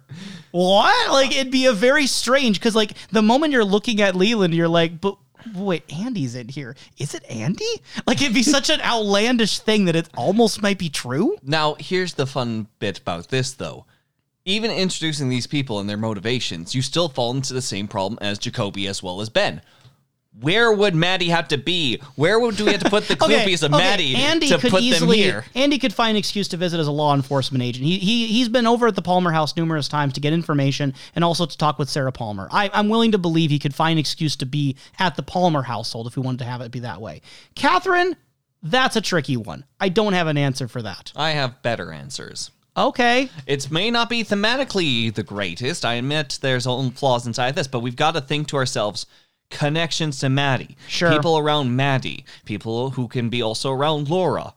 People involved in that scenario. And there's only two other characters I can think Okay, of that two other that characters that fit that mold. That's going to be Norma, and that's going to be, even though we haven't met him yet, Little Nicky. Little Nicky comes in early to kill Laura Palmer. James and Donna. James and Donna. Yeah. James and Donna, I the thought people about are him. close about them, that uh, overall we could say something because at the, at the end Oh, of the God. day, Oh, Bob God. is still a force that can play with memory, as we've seen Professor, before. the line "I couldn't bury you deep enough" or "They didn't bury you deep enough" really hits different if Donna killed Laura. Exactly. no, that'd be a good one. And again, all of those are still better than putting Ben and uh, Jacoby in the room. I and I, I referring back also to the inside joke. The inside joke I'm talking about with Andy is that you and I made the comment to, to each other off pod that it'd be funny if every single cast member was told that they killed Laura Palmer. What? Every single one. Like Laura's actor is told, yep, they, they die by suicide. Donna was told, yep, you killed your best friend. Leland was told he killed his daughter, but everyone was told. So everyone is so everyone is acting their scenes as though they're the killer. Yes. Every single actor in the show thinks they're the killer. and I think that'd be a very funny atmosphere. And then I'm, I'm thinking of Andy where it's like, wait, I Andy. Andy killed Laura. Just Where do you think the tears came from, Andy? yeah. It was from your regrets. Uh, and we were we were kind of going back and forth with the idea of he did the killing, and I could just imagine like he calls from the Palmer household, Lucy, Pumpkin, I need you to come over to the Palmer house right away. mm-hmm. Yeah, like with Laura. And then like she has to dispose of the body or something, like Lucy and Andy running their shenanigans in the town. Oh God. Um, yeah, no, I, I all jokes aside, yeah, I think that I, I think it's really interesting to look back on who the killer could have been because once you know it's Leland, it it felt like it had to be that way. But when the actual reveal happened, it still would have been shocking. Um, to even come up with who else it could have been is hard to do. Uh, so this raises the question: you know, was it planned? You know, was Leland always going to be the killer? Mm-hmm. So it sounds like yes, right? Like from what Ray Wise said, like he was told, I believe by David Lynch, like it was you, it was always you, like that sort of idea. He's like, oh God. Mark Frost said that he and Lynch knew Leland killed Laura from the beginning. So like this was always intentional. So even though Ray Wise wasn't auditioning as a murderer, when they were hiring him, they were like, "Yep, this guy is the one." Or the example of the book of the Secret Diary, of Laura Palmer, Mm-hmm. where it's like, you are one of three people now, my daughter, that knows who the killer is. Which I think is wild than that internet wild at heart, by the way. That international pilot, um, they don't reveal it then, even though they would have known. If we're going by their accounts, they would have known the actual killer's Leland. Mm-hmm. But in the international pilot ending, they don't go that route. Yes. They just kind of like don't talk about that. They kind of leave it to be maybe it's a symbolic Leland through Bob or something. we don't talk about Leland. No, no, no, no. We don't talk about Leland. But So depending on how popular Encanto is in like two, three years, if someone's listening to this in the future, that's either going to be a very relevant joke or a lot of people are really liking that music. It's still the best song in the movie, and everyone agrees. Every single human being agrees. No one has disagreed yet. Um, Harley Peyton also said something I think is quite interesting and, and something I want to chew on a little bit here. so you is make the that- slurp, slurping sound. Yeah, is that yes, David Lynch had wanted to wait, but Peyton thinks that they had a plan and they had stuck to it. That yes, Lynch wanted to wait longer, but they were always going to reveal Leland as the killer, which is again super interesting that someone so involved in the production makes it sound as though, yeah, we would have done it later, but it was going to happen. It was a plan. It wasn't random, which is just like flying in the face of like Lynch saying he was never going to reveal a killer. I don't know, man. That's weird. That's weird to think about. You and I, I think, still have that position correct that at the end of the day, we don't know what the show would have been if the killer hadn't been revealed. But you and I are still of the opinion scenarios. that Leland being the killer is one of the best things that ever happened to the series I- because of Ray Wise's performance, because of what it did for Laura Palmer and the Palmer family's characters, because it gave way to Fire Walk with Me. personally and selfishly, yes. Like I, I can't imagine the killer not being revealed because it's one of the best moments in the series for me. Like it, it's it's something that I would not get rid of. Like I just I couldn't do that. Mm-hmm. So I don't. Mm-hmm. I guess I'm glad David Lynch didn't get his way this time. Put it that way. Previously, someone had mentioned Fire Walk with Me. It might have been me. Sounds like you're ready to flirt with the listener. was it me? Was it not? So, a certain Engels by the name of Robert had been a had been I've been a naughty boy. had been a co-writer for uh, Fire Walk with Me, and uh, he remembered there being a script where he said it was all Cooper, referring to the parts that later would go to Desmond. It was all Cooper at the you know for the first like half hour. all. Cooper all the time. It just was heavily Cooper, Cooper, Cooper. And from what we already heard so far is that everyone who ended up coming up uh, for like s- watch like being part of the movie said yes to being in the movie. It seems like a lot of people were excited, Except for Lara Flynn Boyle as Donna, except for Lara Flynn Boyle as Donna, who Yes. they kept sending scripts to, and she was like, no. I for reasons we can only speculate about. yes. And then there came a script later because Kyle MacLachlan said he wouldn't be in it. It was all Desmond. And then Kyle said, Yeah, I'll do it, sure. And then it became a script that had both. It seems like uh, it seems like for the most part, it wasn't until like Cooper could be taken off from it to not be the focus Mm-hmm. Yeah. of it, being more Laura's story rather than the Twin Peaks or like Cooper pops in story, which is which makes sense. So I guess my question for you is like, let's say that they had gone with uh, Kyle MacLachlan said yes right away, and it was Cooper in the Deer Meadow section, right? That's what we- I assume would happen. We're, I- we're going to go off that assumption right now. I think we covered this a little bit in our uh, pod beforehand, but no, it, whether or not like there was more Cooper inside it, I think exploring the other agents was the smart idea, Okay. and it seems like these uh, people in production also agree it was a smart idea. They were able to explore more. Now, would you have gotten rid of Cooper altogether then? Because all get- Cooper is really doing in here is he's at the Philadelphia office, and then he later follows up with like Carl Rodd and such at the Deer Meadow area. I think that a youthful, young-eyed Cooper and being like dipped into this sort of like paranormal instances is fine. Could he be replaced by someone? Hypothetically, maybe. I don't know. Do I appreciate him being there? Yeah. Do I think that he needed to be everywhere, plastered around? He is the one agent? Nah. Honestly, it makes then the corporate, not, not the corporation, the FBI-ation, uh, seem much smaller. Yeah, I can I can get by that. So short answer is no, you wouldn't get rid of him though. I would not get rid of him. I, I'm, I'm okay with him being there. I I would say I for sure want him in the red room. The little bit we get where he's like, Laura, don't take the ring. I like that a lot. So I'm cool with the idea that it like bends time forward and backward. You know, Yeah. is it is it future, is it past kind of situation. So I like his involvement in the red room. I do see though that with how they portrayed it here, they could have just done more of someone else. That would have probably been fine. Um, so I don't know. I'm, I, I can go either way as long as he's kept at the red room parts. I enjoy the potential dip into the fact on like we we again however it wants to be interpreted or however David Mm-hmm. Lynch wants us to interpret it it seems that we've got the playground here uh, of assuming if Cooper even is inside of that FBI room Right. uh, that's also Do you know who fine. this is right Yes. here? Cheryl Lee also brings up that at one point they were going to have a scene where, uh, well, they already had the scene with Bob slash Leland over her on the bed, like a very Yes. uncomfortable scene already. But in the uh, an earlier version of the script, and they had actually made the prop for this, there was going to be a pig head on top of her at one point. it was first going to be Bob and then it was going to turn into Leland then it was going to turn into Pighead And she drew the line from her account because that was just too much to be. this bear. was the first time she says that she's told no to because there would Lynch be a, a pig head on a stick directly above her, like an actual dismembered pig head. Good, but good. Which I would draw the line too because that I couldn't do that as an actor. That'd be crazy. no On that note, though, do you think that that was a smart move to get rid of the pig head? I think that there was enough balance between the two that uh, if you were to incorporate the pighead, it'd be a strange element to incorporate, maybe even just a little bit humorous to incorporate.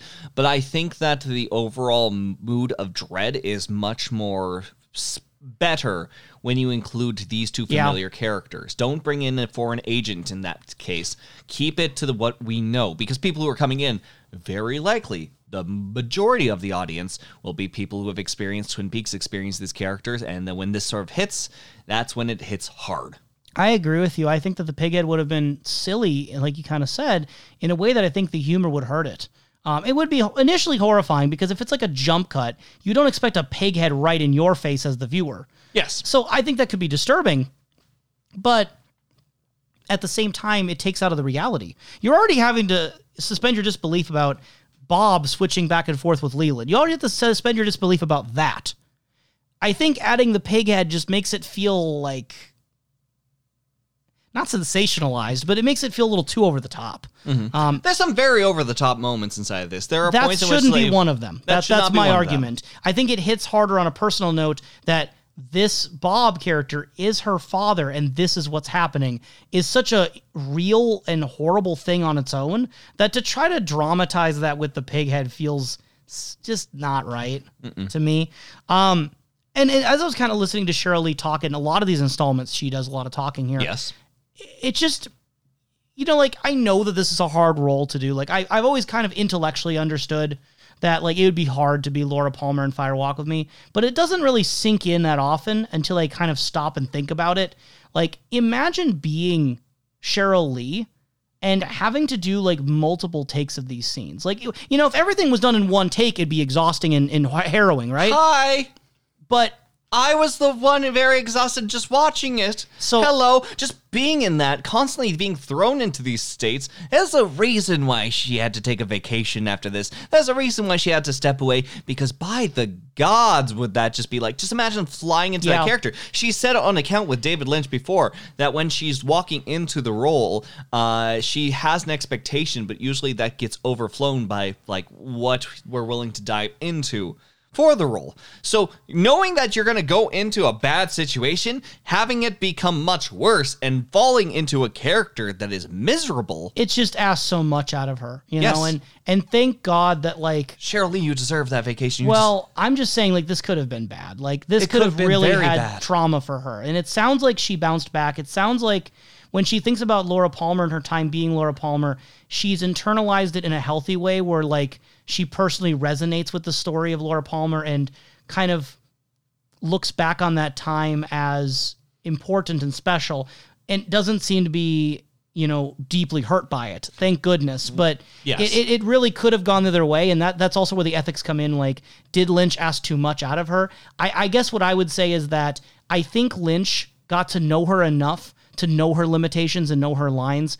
And i think that he came dangerously clo- close to crossing them but i i feel that he and Cheryl Lee pushed against their comfort zones and made something you don't normally see. Um, I, I think it's I think it was risky. Like there were, I think it was Cheryl Lee who talked about other staff members kind of worried about her, like other crew, because of like what they were, what she had to do over and over again for multiple takes. Yes. But I think that they both kind of knew when to say no, you know, when when to stop it, and the fact that she cut out with the pig moment, she wasn't. She had some agency there to stop things. We can only hope for the case. Again, she seems to be someone who's gung ho enough for a role and so on that she's yeah, willing to. and she's continuously spoken positive with Lynch. So She's spoken positive with Lynch. and that again, that's you know we, we oftentimes will be kind of cynical and questioning about Lynch sometimes, and that's that's in all fairness. But I think this is one of the best testaments to Lynch's power as a like a director is the fact that he was able to work with her through this. Like you have to really trust someone to if if they're going to make you do all of that. I do believe that that is the case. It's just the fear if Lynch is wrong. That's what I mean, but he wasn't. He and wasn't It's wrong. also the fact that she trusted him enough to go that far. Yes. Like he is he is the kind of person that actors are willing to go to those dark and deep places, not just her other actors too. And that takes a special kind of trust that he's able to inculcate in people. We can only hope that that trust and the overall ability with that continues. Because again, all the scenarios where everything Yeah. turns out good, the one time it does not turn out good is still something to take things. Well, and that's question. why the thing with the pig head, it, it, it kind of it helps me a bit with my peace of mind in the sense that this means that he listened to her. Fair. This means that when it came too far, you know, the actor was empowered enough to say no, and he was able to listen and respect that. Because Lynch, again, is a stubborn guy, He's a stubborn guy. He knows what he overall wants, and he but I think the safety of his actors comes first. I really do believe that's his priority. very well. Ronette, kind of a different story here, but also in the matter of respecting their interests. Uh, Ronette's actor remembers remarking how the script was so sad when she read it, and when uh, when she said it had no redemption for anyone, that apparently Lynch listened to that enough to add in an angel for Ronette. Which, if that's the reason the angel was put in, that also kind of says he's listening to the actors uh, in, in ways that maybe you wouldn't expect that the angel wasn't originally planned for Ronette. Mm-hmm. There is a darkness to that, though. Like the angel helps Ronette, but not Laura. You know, there, there is a kind of a, a thing you can angle with that that's still kind of sad in its own way. Mm-hmm. But it gave a sense of hope and redemption and, you know, something good for someone in a time in the film where there wasn't much goodness to be found. Mm-hmm. Um, so I thought that was an interesting anecdote. oh yes. Now it's not dark. Now it is not dark. Speaking of angels, no, no, I'm not doing that again. Speaking of angels in their outfields. I'll let you do that one. I'll let you keep that one. No. Why? It's No. funny. It's funny. Here we go. Where are we segueing? Guess What? is the outfield the success? Yeah. Did someone catch the fly ball back here? Yeah. You still recording? Yes. Good. It's never stopped. Okay, good. So uh speaking of angels in the outfield, yeah. Um the actor who played the angel at the end, right, that, that Laura would see, she interprets the character as representing the angel at the table in the picture on the wall, which is kind of my assumption too. But the fact that the actor interprets it that way, I think adds a little bit more credence. I don't know if that was based on something she was told by Lynch in a rare moment of clarity Yeah. Or if that's her own interpretation, the same way other fans have speculated. But she also interpreted the angel as kind of a symbol for Laura that it's going to be okay, kind of a comfort in that moment. Um, so reading the ending as kind of Laura seeing a sense of comfort and, and hope that the angel had kind of found her. I mean, whether you interpret that angel as literal or more like a death dream, I'm saying probably somewhere in the middle. Uh, dreams have a special place in Twin Peaks where I think it could be real and a dream at the same time. It can be real and a dream. It could be just the general comforts. I mean, remember, the Black Lodge is filled with things that one might find comfortable and familiar, where you find yourself, or the Red Room, however you want to interpret it, with uh, the overall seating, familiar faces, uh, the contents of what you would enjoy, such as what seems to be coffee. So to find yourself an angel floating just beyond reach uh, could be just more so internally revealing for Laura rather than, say, for example, a greater sign. It's just more so something that will give her comfort in Yeah. this moment. I was also given comfort to see actors giving interviews I normally don't see for a lot of the Fire Walk With Me content. The actors for Teresa Banks, Buck, and Sheriff Cable make appearances. I thought that was neat. You thought it was neat that we got to bring those people in? Yeah. It was a yeah, the, the. Buck actor had a lot to say. I didn't write any of it down, but he had a lot to say. Look, again, had a I, lot of things to say, but a lot of it was something that more so confirmed the overall environment itself. And and again, I recommend you check these interviews out if you have the Z Day collection or have access to these interviews because Yeah, they're no, good stuff. I think it's very valid with these um, because I find them to be more documentary in style from what I've pro- Yeah. processed here. Because all a lot of these are just missing is just a narrator speaking in the background. And thusly, we moved to this place. I got a sandwich at this location while taking a break before we journeyed over here. But for the most part, it's a lost trail of thought that a lot of people have as they continue to just speak about these moments. And I find those very fulfilling and valid for my own purposes. you know, you, you mentioned this idea of a lost trail and whatever. I have to take a moment here and complain about something.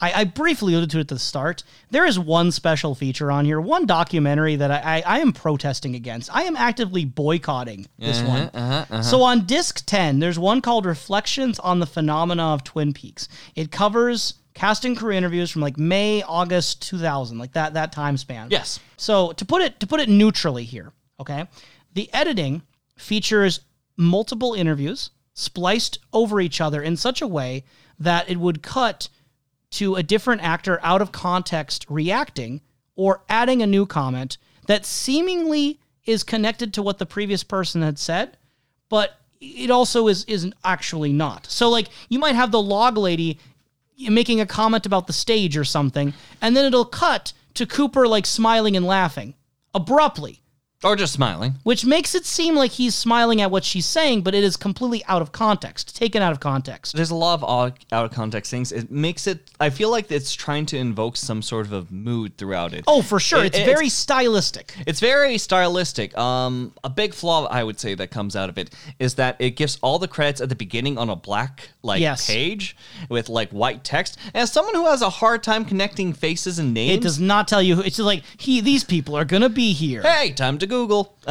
So it, it just the content in it though, I still think is nice enough, and I think that I get a general idea of what they're trying to go for, as in like themes that are happening inside the Twin Peaks. to me it's one of those cases where the the stylistic impulse obfuscated the content mm-hmm. where i would much rather just be able to listen to the actors like i'm here to learn more about what their opinions are and their thoughts. I wouldn't say it feels a bit hyperbolic to say it's disrespectful to them but i do feel like it rubs me the wrong way to take these interviews out of context and splice them together like they're talking to each other that just sounds silly. Like I just want to hear what they have to say. I, don't want your weird editing. I will argue against like talking to each other and just more so talks to an individual beyond. but they the like yeah, they like But string is- them along like they're connected They when they're not. string it along. There are points of connection. There are some. There, are some. For example, when it comes to like the working conditions, when it comes to Twin Peaks, it's this fun sort of like smoothie. Not fun as in like oh yay joy, but more so. It's something in which you can prepare yourself throughout the day and go into work for Twin Peaks just for David Lynch to go like, eh, I'm not feeling this. Let's do something different. Uh, it could be something in which you are focusing on something and getting ready, and then you walk in and it is so much heavier than it's expected. Yeah. Uh, it could be a situation where you look at something, and if you wanted to add a comma, it was a huge deal. So this sort of like weird mix and flow on like what you could and could not do, uh, I think is successful inside the point of reflection, but still is a rare instance. I just. I just wanted the. I liked the content of what they were saying, but the execution of the editing, it made it like so uninteresting to watch for me. like I was just at the end not taking notes. It's just like I'm not gonna. Maybe not in the I'm not res- gonna play with this game here. Maybe not in the respects of uninteresting, but it could be um, noted as like towards the end they focused on something such as the red light inside of the room in uh, Fire Walk with Me, and they had to like get the right amount of like blue uh, Yeah. light strobing into a point that's almost very white, just to make sure that's not irritating to watch. It seems like this whole thing was just in red light for you in a metaphorical and sense. and there's even moments where like he'll distort like the sounds or the sights, like drawing out like a, I can't remember what the exact moment was. There's a point where Cheryl Lee ends up uh, making a sound, and she closes her eyes and looks up, and it's stretched. It, It, it just like feels like someone experimenting and playing around with like Windows Movie Maker and having a good time back in the mid 2000s. Which I encourage that. It's just I'd encourage it's that as a hobby, not as a way of distributing this information. I encourage it in order to get a better understanding of work, what works, what doesn't, uh, and just Yeah. having fun with things. I will always encourage the fun things. Like for example, I encourage the fact that the man from another place's actor. Michael J. Anderson. Michael J. Anderson uh, actually um, was intended to speak backwards. David Lynch didn't realize that uh, he spoke backwards, but he did it as a kid, like middle school and so on. Yeah. Uh, and so he could actually come into the role and become the coach for people Mm-hmm. to speak backwards, which is delightful because we could have that other special feature from part one where he's actively coaching us onto that Yes. work. I was a horrible student, but it's still, uh, at the very least, I got a C grade, I think. It is also very Um, strange, again, coincidence, fate and coincidence figure large in our lives kind of moment where he has this actor to play the man from another place and then, like, happens to have found someone who knows how to talk backwards like that. Like, He what are wa- the odds? He was there during his middle school days. That's very strange. Which, by the way, as a middle schooler, do you record yourself, or is there like some hyper intelligent middle schoolers that were beyond my level, in which could like decode and reverse the speech in their head when they said something backwards? Maybe that's how they just talk with their family at home. It's got used to. You know, They it's said secret codes when like you're in some middle families- school. So no, no, that's disputed. some families are bilingual, you know, some just talk backwards half the time. You know, it's, it's different different lives. You know, you don't you don't judge them. I'm not judging them for that. I'm just very curious on why you're expanding this to like familial households now, in which now that frightens me on how people can continually do that casually over dinner. They're ha- you know with How They're big too the powerful. With how big the human population is and how long humans have been around. It's the first 0% to ever exist. I no, agree. it has to have happened at least once. there has to have been at least one family, one family in this world that has talked backwards continuously with each other. hey, listener, if you happen to belong to that family or you know someone who does, please uh, email us at snakeeyedreams1. That's not our email. Please email us at snakeeyedreams at gmail.com or tweet at us at snakeeyedreams1. The numeral one is in one family among you has definitely done this. One also is the number of the first season, season one. and um, season one, it's a transition.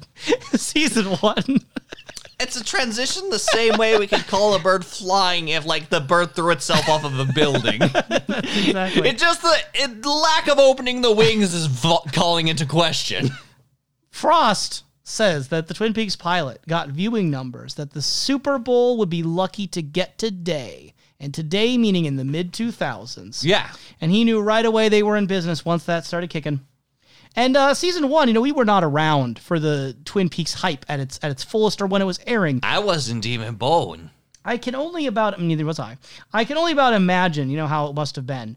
Uh, we get accounts here, like Catherine Coulson talking about her daughter, who was saying, like, "Look, there's a bird who looks like you," and it was from the Twin Peaks episode of or skit on Sesame Street. That's the that's the second time I've heard that pun because we also have something from Kipo, uh, which is on Netflix, uh, which uses that as a title for an episode. Believe it or not.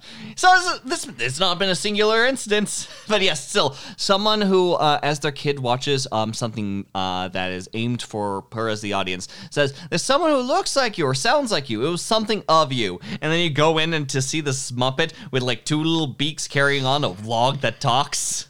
It's that feels like a surreal moment to like walk in on. Also, Time Magazine had a cover with uh, with David Lynch on there. Uh, underneath the the other headlines of Khrushchev's secret tapes and SNL honchos feel the heat, uh, David Lynch has this photo, and then below it says the wild at art genius behind Twin Peaks. You did it, folks. You It was, a did good, it. it was a good pun. Proud of you. The wild at art. um, yeah, it was just kind of everywhere. They were getting interviews all over the place. You know, those who were willing to accept them and available to take them. Actually, uh, believe it or not, um, I was actually the person of the year for 2006 for Time Magazine. Really? Yeah, 2006. It was me. So, if they Google this, If they Google it, 2006, they will find the unplugged first professor. of the year. They will find, they'll find me as the person of the year. Excellent. Well, congratulations. Thank I, you. I didn't realize. Uh, I didn't realize I was in the presence of such an important person. Of course, you should have known all along. I, I thought you were relatively. Uh, I worked really hard for that achievement. I was 12 at the time. Really. Yes, 12 That's years old. revealing your age person on podcast. Yes, Wow, that's a lot of information. I probably got the you. math wrong. Don't worry about it. Fair enough. Fair enough. Um, yeah. So, hard segue here. Laura Palmer. People were freaking out so much about Twin Peaks. They were having fake funerals for Laura Palmer. I don't know how Hmm. many or how often, but that is that's crazy. That's that's weird like stuff, man. Like fake funerals, not just for Laura Palmer, but people would wrap themselves in plastic. So it's not just like Laura Palmer's picture would be there, but no, you purposely go to these parties for people to be wrapped in plastic. Maybe you to be wrapped in plastic. Maybe enjoy some coffee and pies off in the distance. and kind of like riding off of this success. Read Peter Pan. Twin Peaks, uh, reading, writing off that success, Twin Peaks uh, was desperately trying to continue itself, right? So, with the season one finale, Frost admits that he purposefully made as many cliffhangers as possible at the end of season one to get the ABC executives to buy into giving them a second season. Yep. A lot of stuff was going on all at the same time. And, and they kind of even shows them in the documentary, like, yeah, there's just a ton of things. But there's a big difference between that and season two's ending, right? Ah, but like season two you say? also has a bunch of cliffhangers. There's all sorts of cliffhangers never answered. Never answered. Never answered. We don't know what's going to happen to Cooper. It's like his body is all sorts of in a weird situation. Uh, we had the bank blow up, and we had three elderly people, as well as Audrey Horne, in the middle of the explosion. Did any of them survive an explosion Leo at Point Blank Johnson. Range? Is he going to get arachnophobia? Is he going? Is he just going to be freaks? afraid of spiders, or is he going to be there forever, chewing on a rope? Is it going to be a situation where Catherine Martell gets just a bunch of money because she won? Will John Justice Wheeler ever come back? Is that, a, Did- was that a plot? Is that a, is that a Did cliffhanger? Little Nicky grow up? Point is, yes, there were there were. Oh, Ben Horne, obviously, at the fireplace. Oh yeah, Ben Horne, fireplace, bludgeon yeah, in the yeah, head. Yeah, little thing like that. But little Nicky, Little Nicky though. anyway, things are wild here, right? But I think I think we're on the same page, Professor. That like the tone difference, right? In season two's finale, this is Twin Peaks blowing itself up. This is David Lynch, Julius Caesaring his own show. Mm-hmm. By that I mean Brutus Julius Caesar. He's stabbing it a bunch of times. is what I'm saying. Is that it? It it, it feels so antagonistic that like if Twin Peaks season three had happened in the 90s, like let's say ABC was like, we have to continue this after season two is ending. If they did that, I feel like the tone going in, if they went back to like the sort of quirky, funny Twin Peaks, it'd be really weird whiplash because they had set up this incredibly like dark and just behemoth of an ending that just hated everything and fought against everything. It either reset, broke things apart. Reset being like, say, for Yeah. example, uh, issues between Ed as well as Norma. That was one thing that we didn't bring up, as well as like what happens with Nadine. Um, but yeah, things either reset, things either break, or things are in a complicated situation that we don't even know what to do with. You throw Twin Peaks in a blender, and I love it. Also, uh, while we were think- thinking about this and talking about this, it, it crossed my mind, and I don't really know what to do with it yet. But Chew it. the similarity in the finale of Benjamin Horne getting a forehead bloody injury at a fireplace in the same episode that Dale Cooper has a forehead bloody injury with a mirror with Bob. Yeah. Fireplace. Bob. Ben's trying to do all this goodness, but is constantly in doubt with his inner demons. I see Dale where- Cooper's always trying to do goodness, but is constantly in battle with his inner demons. I see where you're going with this. So, like how uh, Leland had Bob, it is just more so Cooper ended up having Benjamin Horne. They were the same person yeah, the whole that's, time. that's what I was trying That's to get exactly at. what Sans you were going is for. Ness. Sans is Ness. Ah. Man. Um, so season one, pretty much universally acclaimed. Everybody loves season one. Season two rolls around. And like people are supposed according to some of the some of the feelings in the documentaries, sometimes people are a little bit disappointed that they didn't get a killer reveal right away. But generally season two starts off successfully. They get to a point where, you know, the killer has to be revealed. And this is that this is that moment, right? This schism that infamously Twin Peaks is known for. It's kind of commonly accepted that the second half of season 2, after Laura Palmer's killer is revealed, it goes down the drain. People like the last episode. People will usually defend the last episode, but it's that stretch that even Twin Peaks fans don't oftentimes like. That I've seen people say like, "Can I skip these episodes?" They'll ask on Reddit or ask on like Facebook group. "Can I just skip from Laura's killer to the end?" I know I'm out of the usual camping side of this, but never ask me this question. I tell people no. Even with filler arcs, when it comes to things, I find importance in order to check out these things. But I understand time on this planet is limited. So when it comes to Just the that's my answer, cl- listeners. If you ever ask the Unplugged Fest, don't skip it. Look at it. Live in it.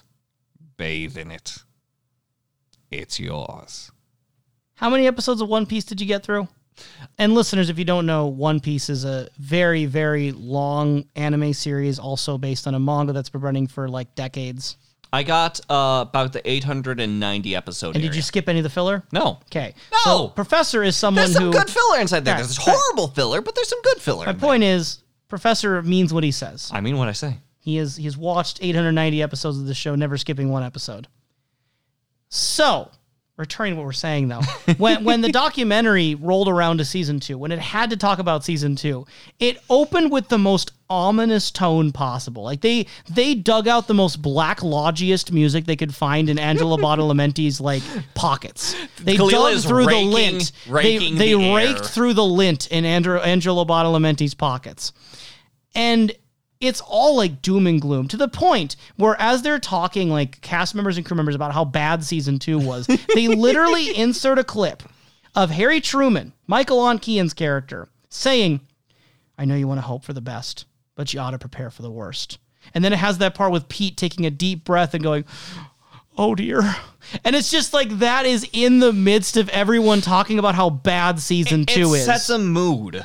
So much. There is not a single person who defends season two in this documentary. Which We don't know if anyone said anything and just got cut, or if no one had anything positive to say, because there were some people who were pretty neutral. I don't think Mark Frost said anything really that bad about it.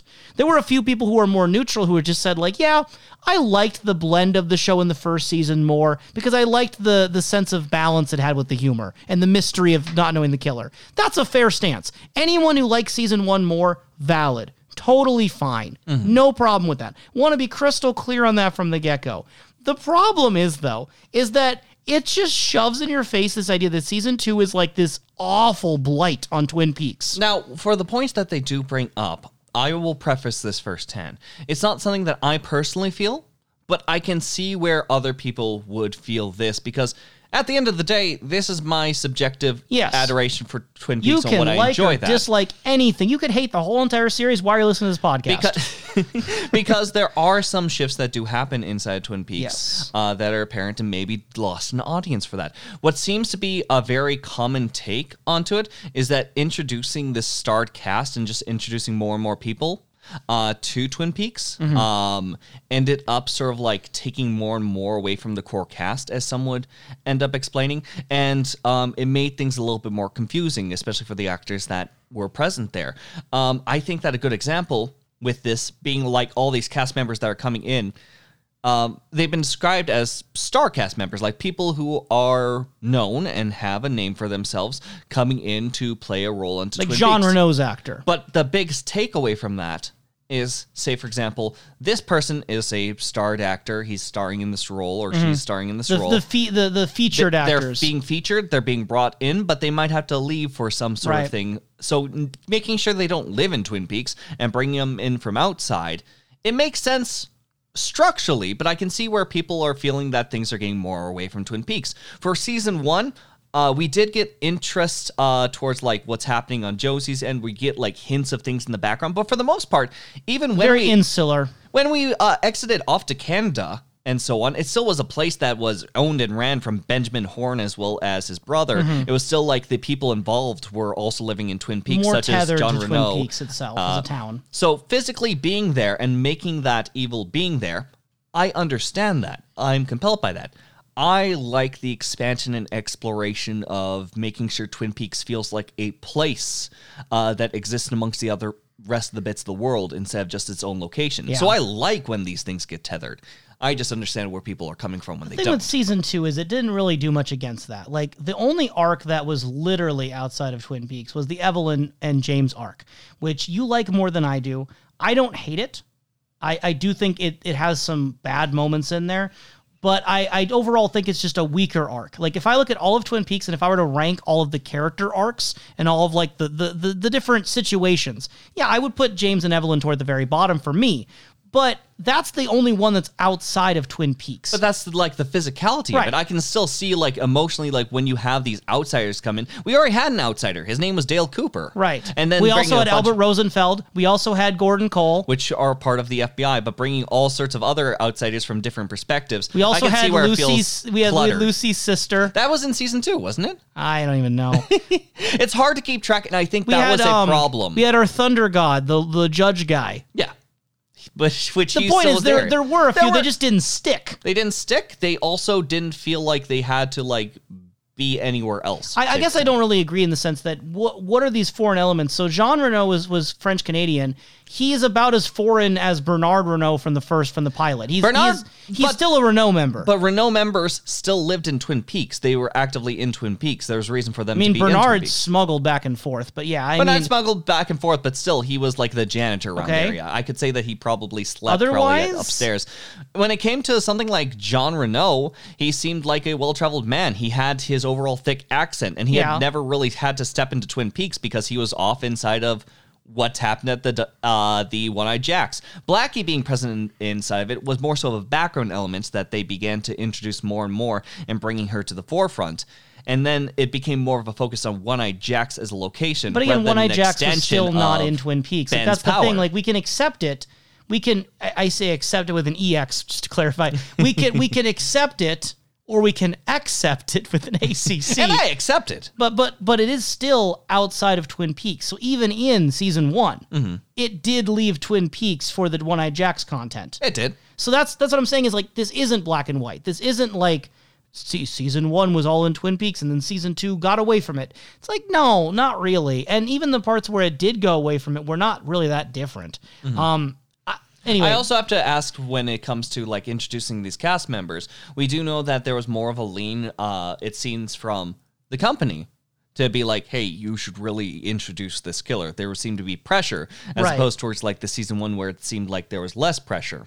Uh, so when it came to the season two, what about for these new cast members? It seems I don't know how much David Lynch or any of the other directors had these personal conversations with these people and how that personal relationship that may have caused a dissonance also with other people. How can they recognize these people when they're working on their own schedules, popping by? Yeah, Kimmy Robertson, the actor who plays Lucy, uh, literally said that the whole second season sucked because she didn't know who anyone was.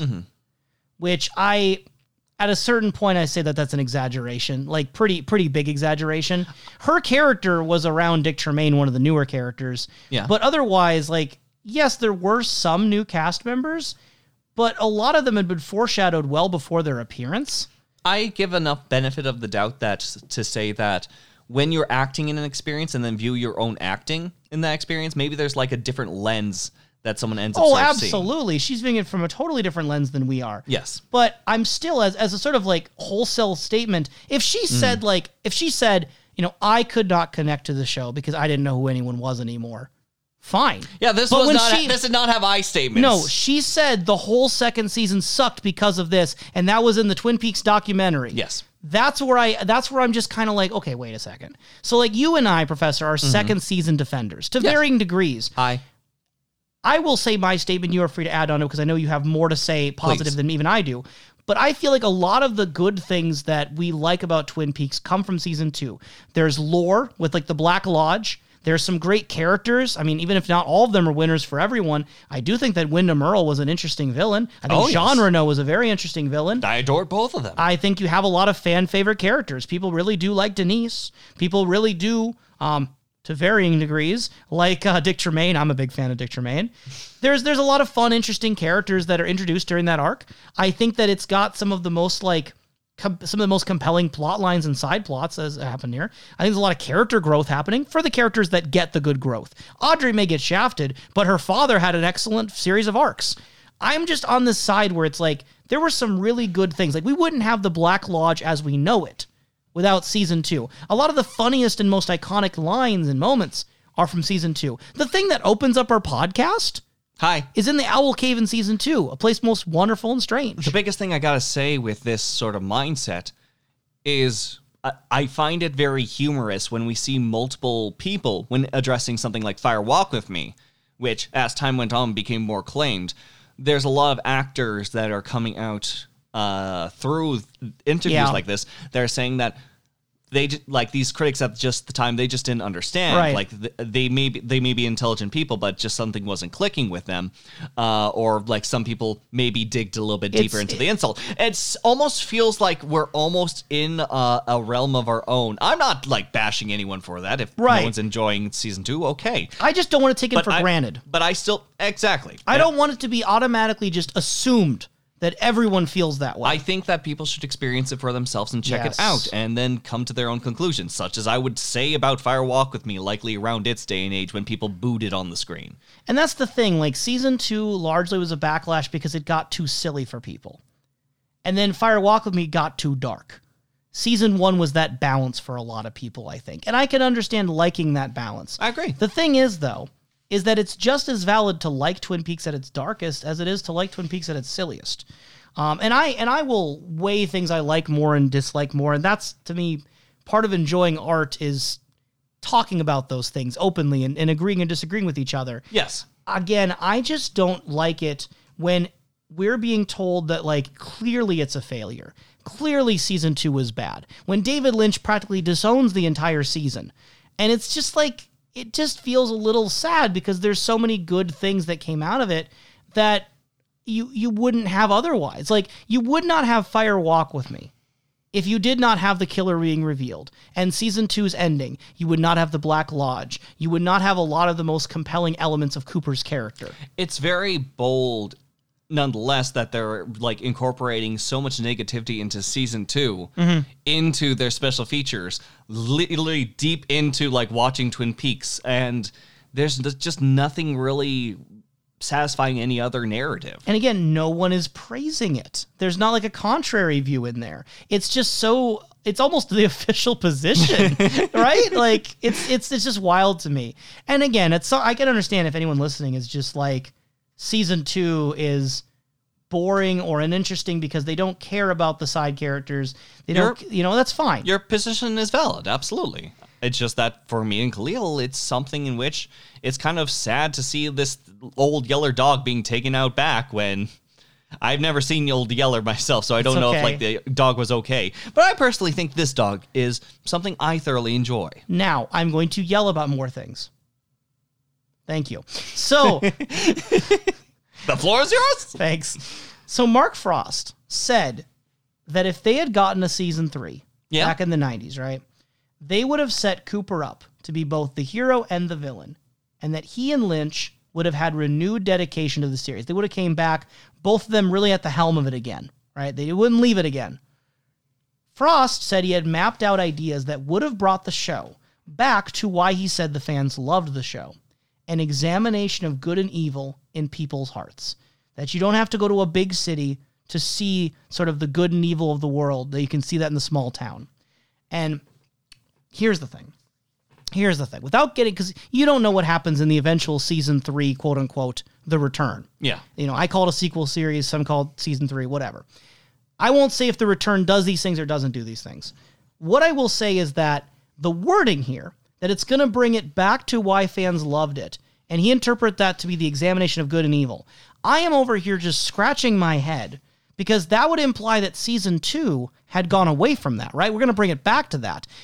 You're telling me, just to clarify, that there is no good and evil being examined in or not saying no, I shouldn't be hyperbolic. Yeah. You're saying to me that it's less good and evil being examined in a season that has Windom Earle, Jean Renault, including that comment about Jean Renault to Cooper about how he brought the darkness by coming in and complicating things. John Justice Wheeler, everything with Benjamin Horne, Major Briggs and his spiritual quests, Josie, all of the Josie stuff, even Truman with his like turning to alcohol after the grieving process. Much as we might malign it, some of us, Evelyn's arc has a lot of the good and evil being explored. And the entirety of the White and Black Lodge content of season two.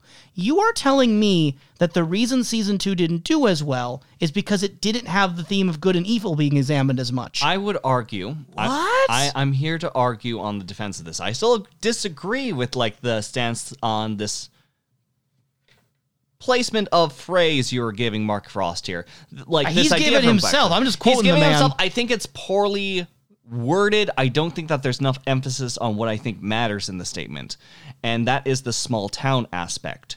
It's trying to if we are to go alongside with a lot of the arguments and a lot of things that are repeated through this, it's trying to keep it to the core cast and just try to keep it in the small town of Twin Peaks because when you start expanding outside from it, it becomes more reliant on the relationships externally. Say, for example, for your potential um, individuals that are across the seas with fantastical languages, when the good and evil in the small town, I imagine, is within your households, within the people close to you, something you relatable. You think the thing that Mark Frost was prioritizing here most was the sense of it being located in very much one small town. one small town and personal because for a lot of these examples otherwise it seems to be more played up in uh, a very soap opera-esque way. These things in which like evil th- there's no real connection for say for example someone to relate to.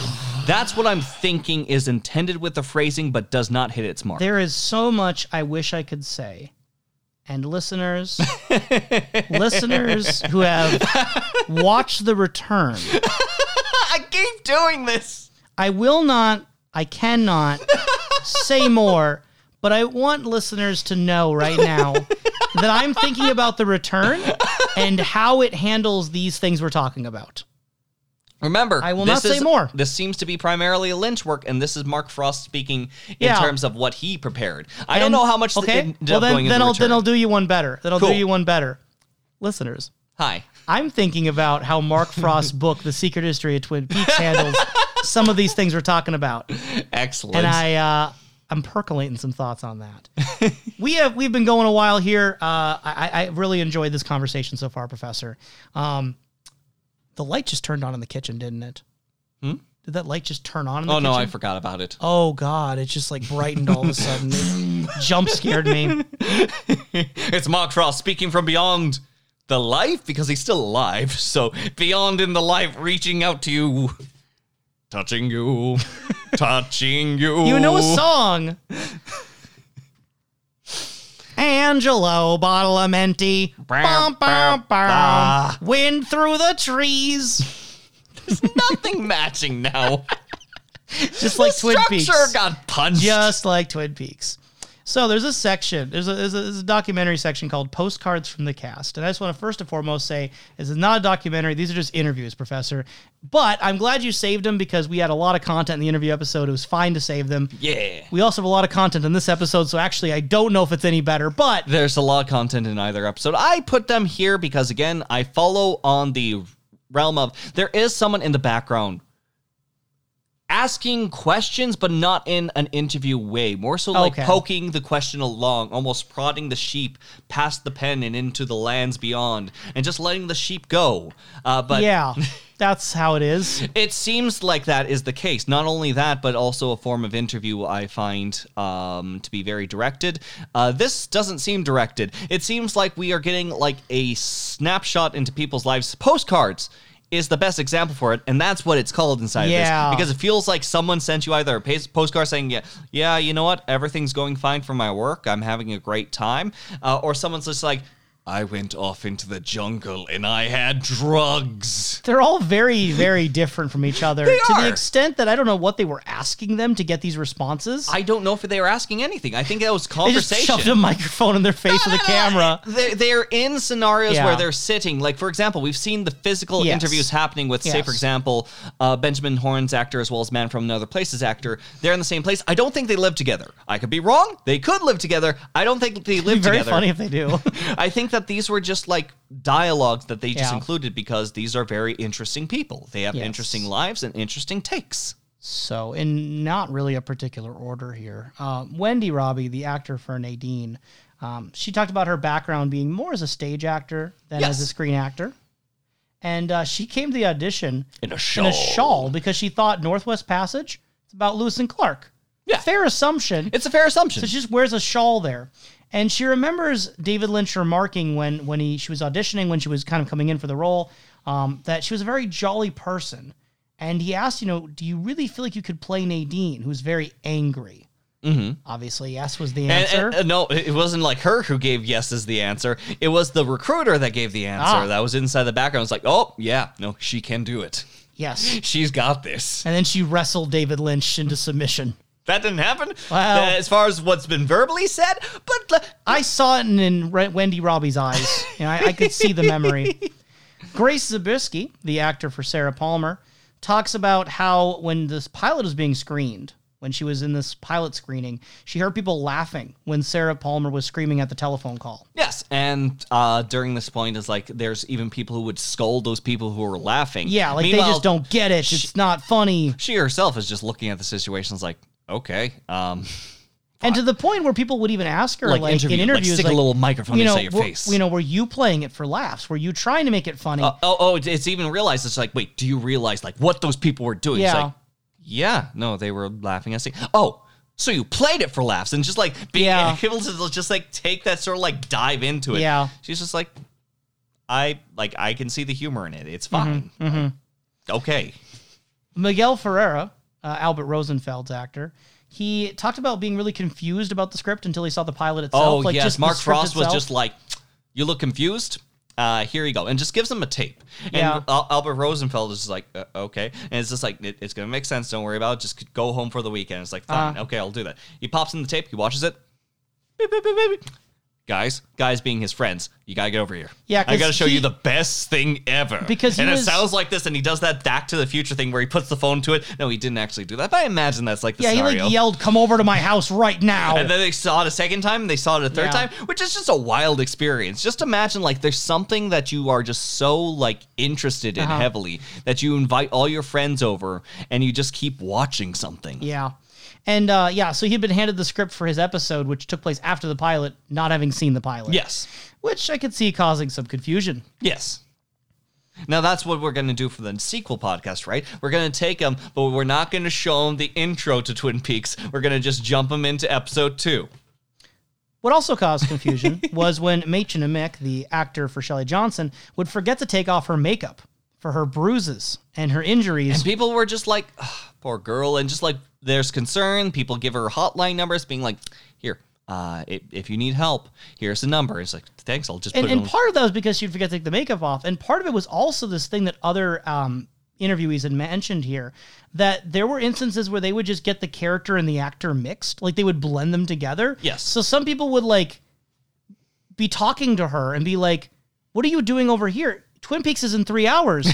You're at our store right Like, now. a How are you going to get it there in time? There's a dissonance uh, that can go through either. Like she assumes that they said live um, for like for a while for myself. Yeah. Whenever I thought TV, I thought people would be on such a strict schedule that would be done maybe a few weeks. in very advance. different age, different age at that time. I feel like that'd be hard to.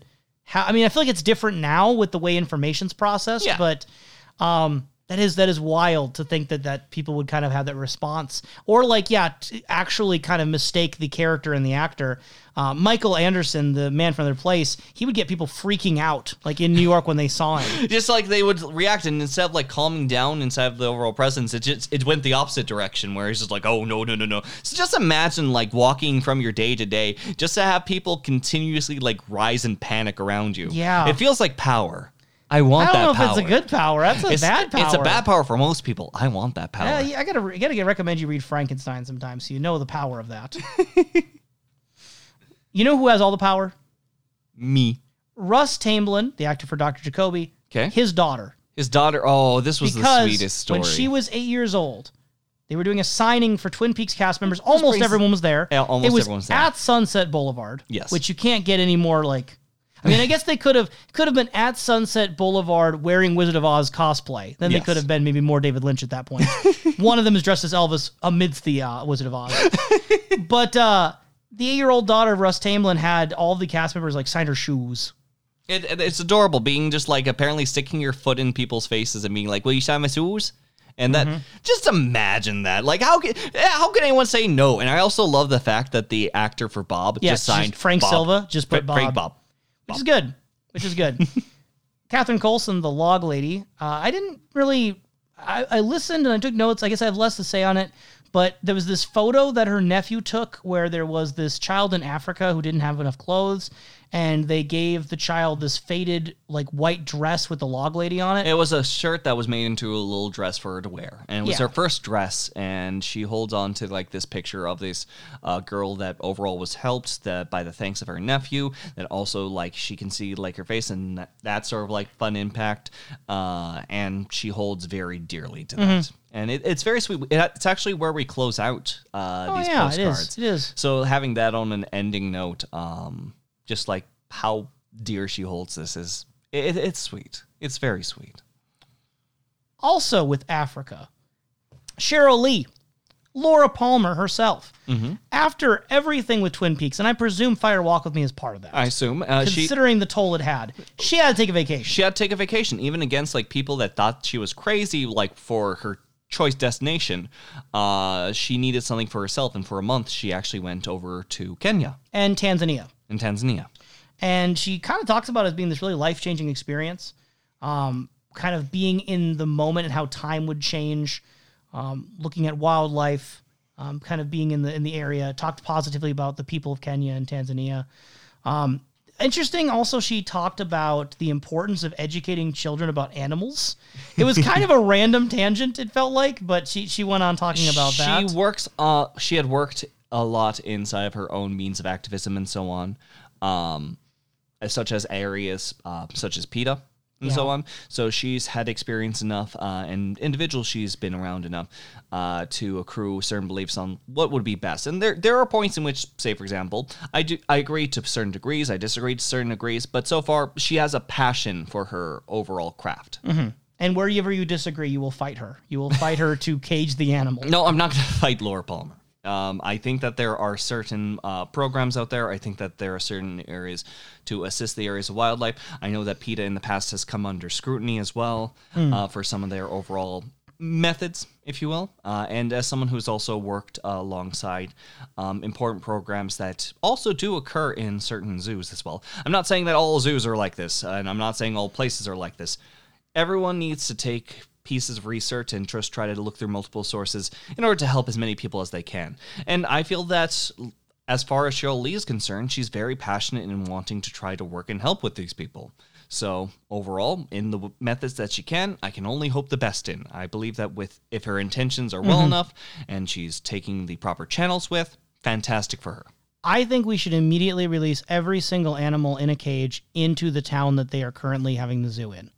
So, like, if there's a zoo, I include SeaWorld in this, by the way, too. You just break the aquariums and just let them run free I did not over real- the streets. I did not realize like your activist inspiration was the Joker. You free a dog, nobody bats an eye. You hmm. free one whale, and suddenly everyone goes out of their mind.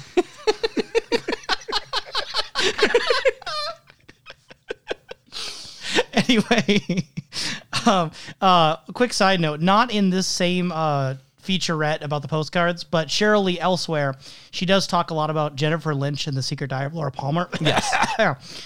yes. and um, talked about how like amazing Jennifer Lynch was for that, and how she would constantly Laura would um, Sheryl would constantly refer back to it, portraying Laura for Fire Walk with Me. I just thought it was kind of neat to know, like, yes, Sheryl Lee definitely read the Secret Diary as she was making Fire Walk with Me, and it did inform her character. Huh. Neat. That was very neat. I enjoy that bit of tidbit. Yes. Richard Beymer.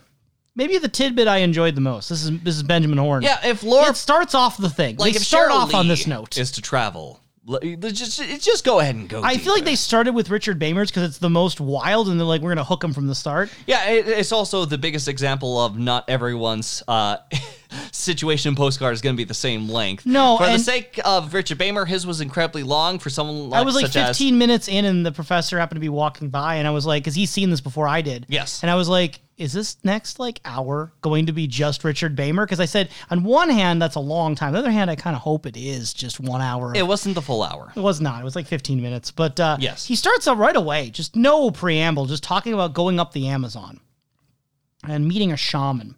And he brought his camera. He said he was He's taking really pictures, taking camera. pictures of the monkeys and the stuff along the side. Yeah, sure.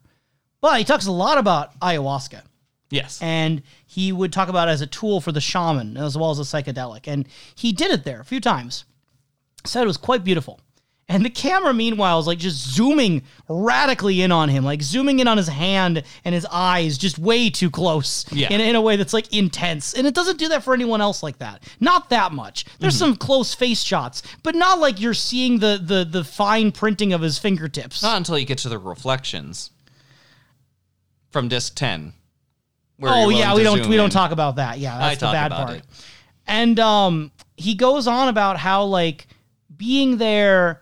Uh, he had like this part where it was like his skin was like treated with this like ointment or whatever that turned his skin like blue, and he was like seeing his reflection. He talked about how his hand looked like a monkey's hand, and then at one point he like is talking kind of, and and the the person interviewing or talking to him um, was saying like um, what it was like, kind of asking what it was like, and he said it was more like being at a temple.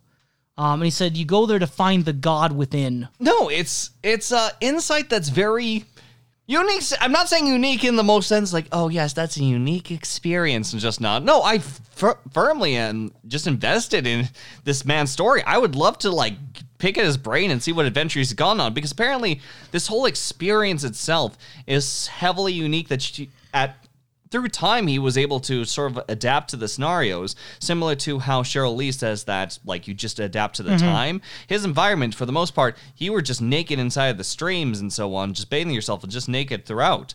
Uh, you end up climbing a- up the trees and so on and just like moving across your environment. It's something that is so heavily not what I expected from this man on first glance that I, I want to know more. Well, and this is this is not. I don't want to say this is why I said I didn't even I didn't know the story either. But I I remember talking before about yeah, if I could have more documentary interview content or like someone you know, writing a memoir about Twin Peaks of their experiences, god dang, it'd be this guy. Like it's some- I've mentioned before, like I'm really interested in what he contributes. I know that he took so many of the photographs that we have of the set, like Yeah, his art form of photography is present Yeah. uh, throughout the overall, and to the point that we have a Richard Beymer gallery. Yeah, I mean, I, I'm biased also because I like Ben a lot as a character, but but Beymer just seems like a really interesting member of the cast. To just the more I see and hear about him, the more I'm like, huh, what an interesting guy. you know, Kimmy Robertson with uh, Lucy Moran here. Uh, she has a story of her own. It's not nearly as as drug induced in the It- it- Amazon. Is it a story? it's a It- situation. it's a situation where we just find that literally the camera's focused almost like 90% on a hole inside of like nearby the house where the garden is. And about 8 to 9% of it is checking out the cute animals nearby because they're talking about how the cat, uh, while also taking. The dog's adorable, cat's adorable, they're adorable and is playing together. But um, they're just talking about how, like, yeah, no, there's a hole in my garden. Yes. And it's like, I don't think it's a rat. It's may have been a rat. It might not be Could a rat. raccoon. It could be a skunk. yeah, It is probably that. it's just speculating about this thing in the hole, and that was it. So this is where more confirmation on my end. I did not count this amongst the interviews. Okay. This is a snippet of someone's life. It's like those filler bits of content when you just like are exploring different places, like in those um it's like checking out like a snippet of life where you see like someone who's experienced with cooking or just life, like an Anthony Bourdain situation of like documentary where you just see these snippets of life, if you mm-hmm. will. The only difference uh, again is that we uh, don't have a narrative to go on with this documentary. It's just snippets without construct, just called postcards. My second favorite of these is probably going to go to Don Davis, the Major Briggs actor. Oh, He had a really good one. It's very strong. Like this person, uh, like we're introduced, like already heavy bias on my end going in is that we start on his puppy. He's Yes. got a big old Open puppy. up on a dog, and Don Davis emerges to give her a treat.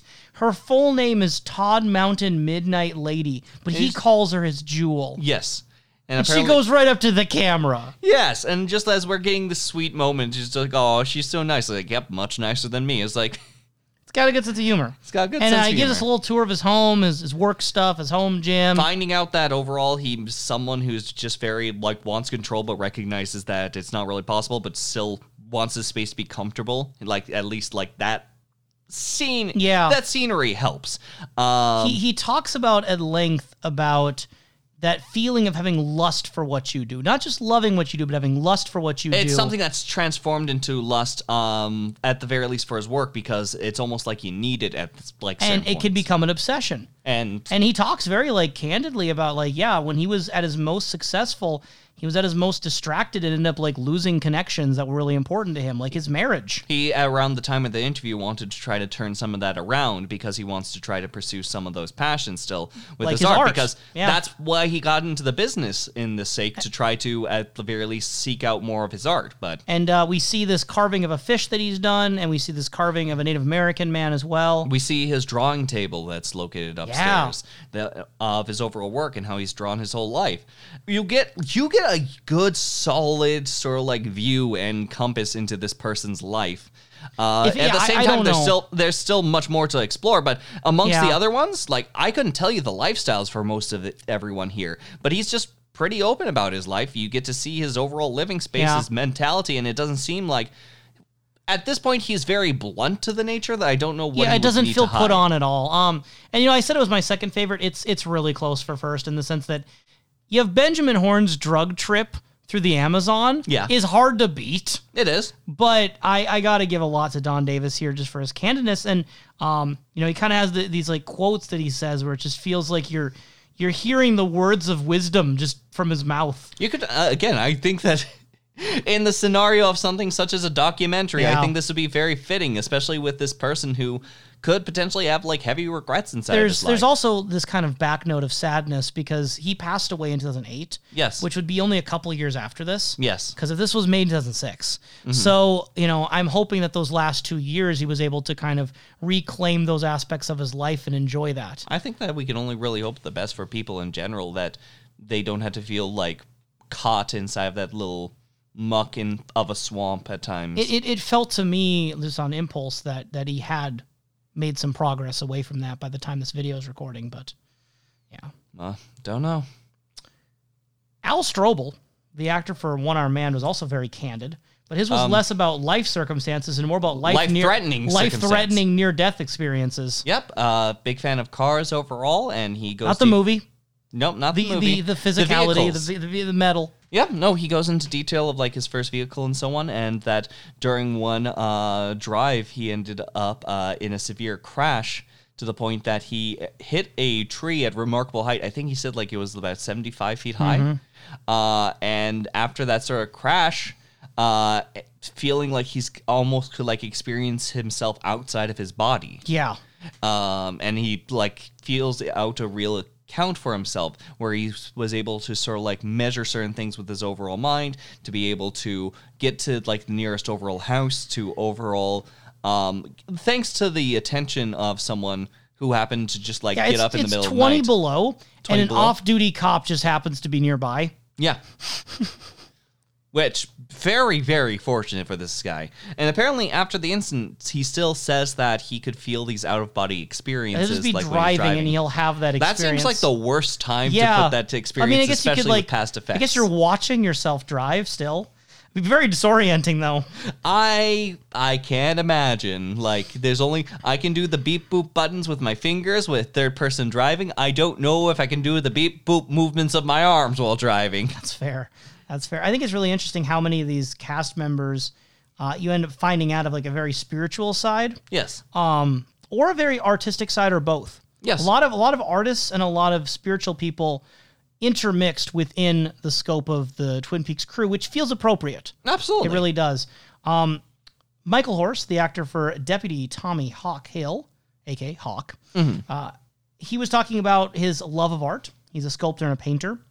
Um, he kind of goes through a little bit with his career, his experiences as a Native American actor uh, and advocate. And he brought up the situation where he was asked to play Tonto in a new version of the Lone Ranger, and he was about to say no because like he doesn't think it's a very good role. It's kind of a stereotype. But Yeah. then they're like, "Yeah, they'll give you fifty thousand dollars if you do for or do it." And he's like, "All right, sign me up. Like, let's go." Uh, he said something very specific. What do you say?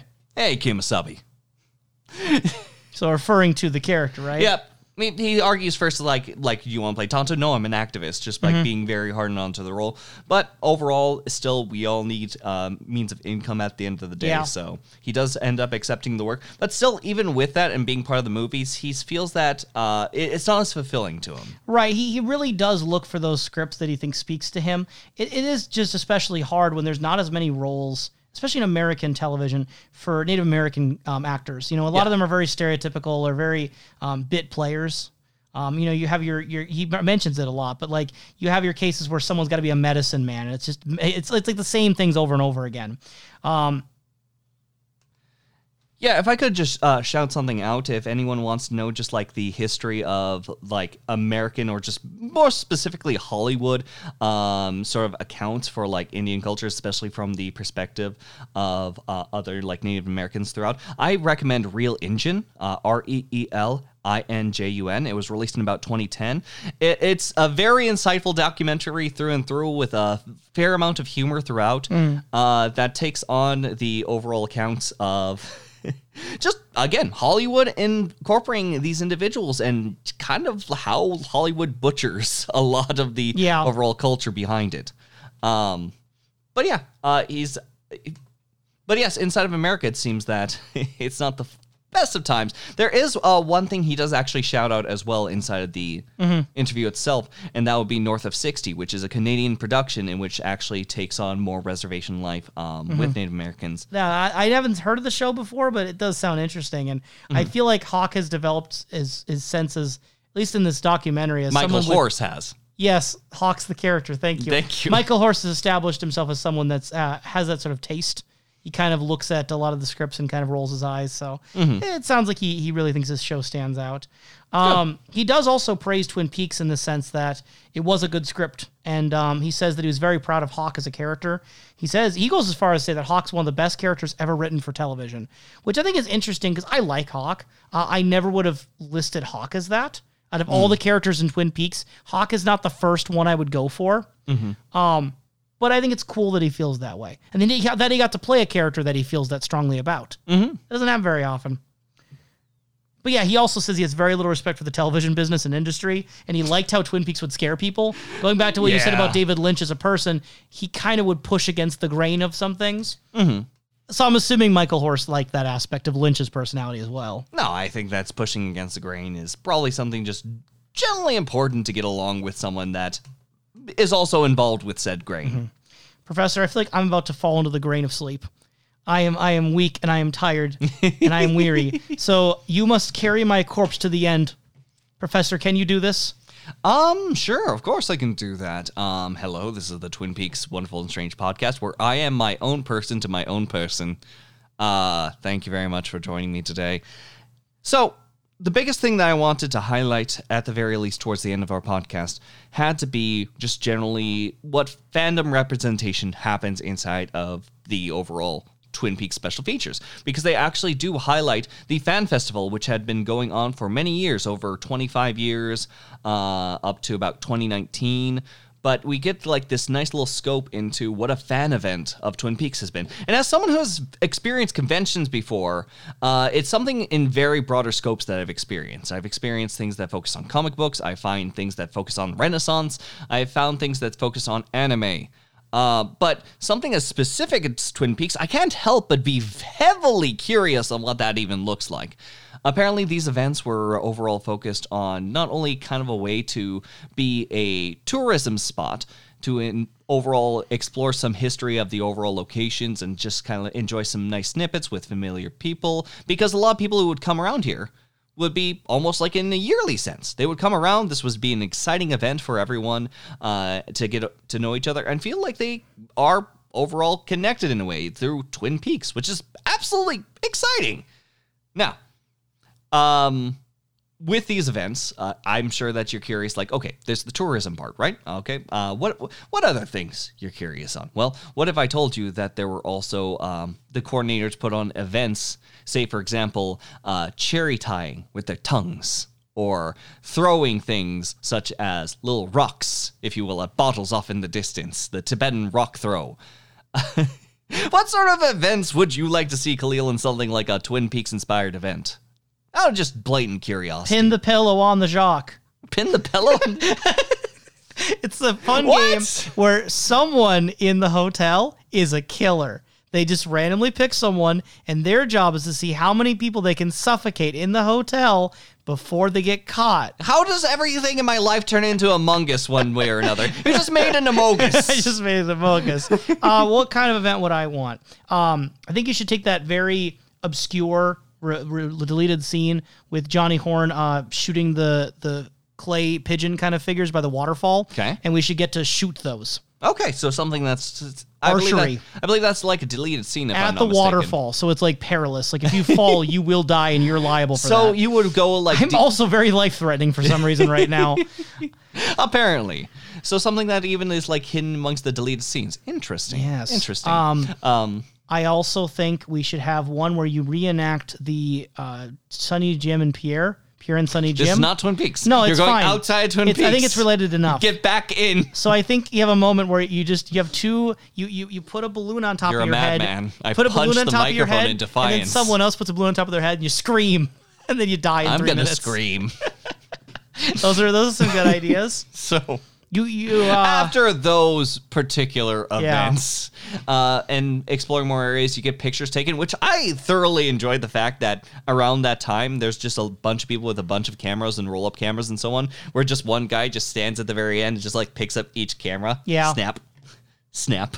it's Snap. really interesting like It- the feeling of this because we're we're watching this like 15 or so years after this would have been shot right Yeah. and this happened 15 or so years after the show had finished. Yes, so we're in this very strange time period where when this festival was happening the show had been off the air for a long time. Yes. but it was before the modern age of the internet. Like the internet existed, but this is before like there were Reddit and Facebook communities for Twin There Peaks was still instant messaging though, in which that's how some of these fans would a- end up staying But it, connected. it was not the modern internet that we know now. It's not. It's felt very much uh, a nice, humble, sort of like close knit group Yeah. that was crafted from their overall fondness of Twin Peaks. and a lot of them were yeah probably people who either watched it in the 90s or were able to kind of inherit it from family at that time Yes. and i feel like or people who just bring people in as guests, or people who Yeah. just like give these things away for gifts, like the tickets for these yeah events. so i think it was i think it was really cool to kind of see that because i think that when the internet kind of came around differently i think like you know netflix came around and you had twin peaks on netflix and you had the return come out in 2017 i think a lot of new young people got into twin peaks Mm-hmm. this was a time before that boom This was a time before the boom, and I think that I love like these sort of like situations because if you say, for example, were to go off on towards your own, dependent on like your involvement initially, there's a lot to get lost on from the different Mm-hmm. sites and places we've mentioned beforehand. Uh, not to mention very expensive. Uh, Yeah. Like say, for example, not the physical location internally of the Great Northern Hotel, but externally. Uh, if you go into the overall lodge that is present there, uh, that's four hundred bucks. A the night, one the one right by the waterfall Right by the waterfall. Famous waterfall. 400 bucks a night 400 bucks a night. Delicious. So I know that I would end up probably losing a bunch of money in the first place. So having a package deal at the very Yeah. least to know what you're going in for is something very like comforting. Not to mention there's also just fun and interesting events. So I mentioned anime before and I mentioned Mm-hmm. comic books. There's cosplay that goes on for that. There's a costume contest Yeah. uh, that's also involved. I thought it was very funny some of the things that the camera people and editing decided to like leave in. Yeah. So like with the costuming, there was literally like there was there was some people like low key like knocking their competitors, like insulting them in the interview process. Yeah. like, I thought everyone did a great job, except, Except- for that Maddy girl. Yeah, it's just so no, no, no, clear. It wasn't like a great job. It's like people actually tried, except Oh, for that Maddy girl. you're right. Which, which uh, she actually went through, uh, and she's also has additional makeup such as blood across Yeah. the eyes and so on, which just seems like it gets in the way. Uh, she said that she re uh, watched through the experiences of what was going on, um, like for her character to just Yeah. go back into that sort of situation. And then there's also uh, a point where she wins the trivia contest against like people who are veterans and have been there uh, pre-internet time as well. So like I don't know if like this person who believes that this person's not trying hard enough, who has actively won the competition, I think it's funny. they're, like, they're a hater at that they point. Um, hate her at that point. But like, there's other moments too. Like, there's um, there's this one where the camera's just weirdly on someone as their like shoulder strap falls down on their outfit. Yeah, that and was puts it back awkward. up, and it's like, why are you? Why? okay, why is That's the camera creepy. on that? And then why did you leave it in?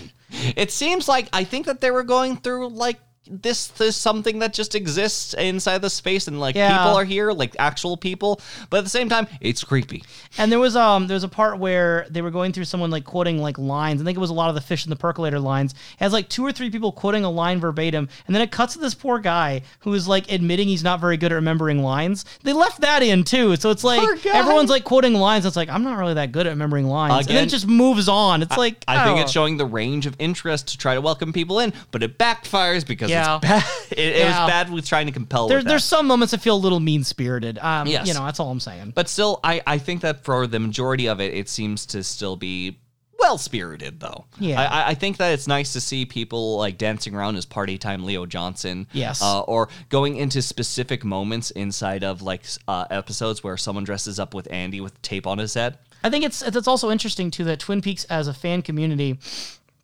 has to have a sort of dark sense of humor at a certain point. Yeah. Because you have people wearing party time Leo Johnson swinging soap like around.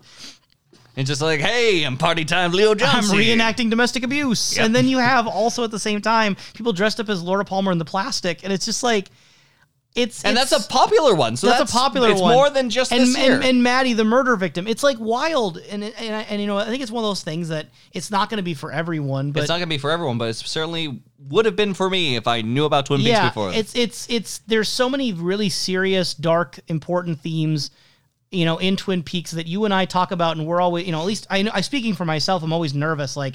You know, because we're uploading this to the internet. I'm like, oh God, what if I say the wrong thing? What if I do the wrong thing? But then I also got to remember, like, Twin Peaks fan communities, it's it's complicated. Like for all Mm-hmm. these dark, serious things that deserve, you know, serious conversation.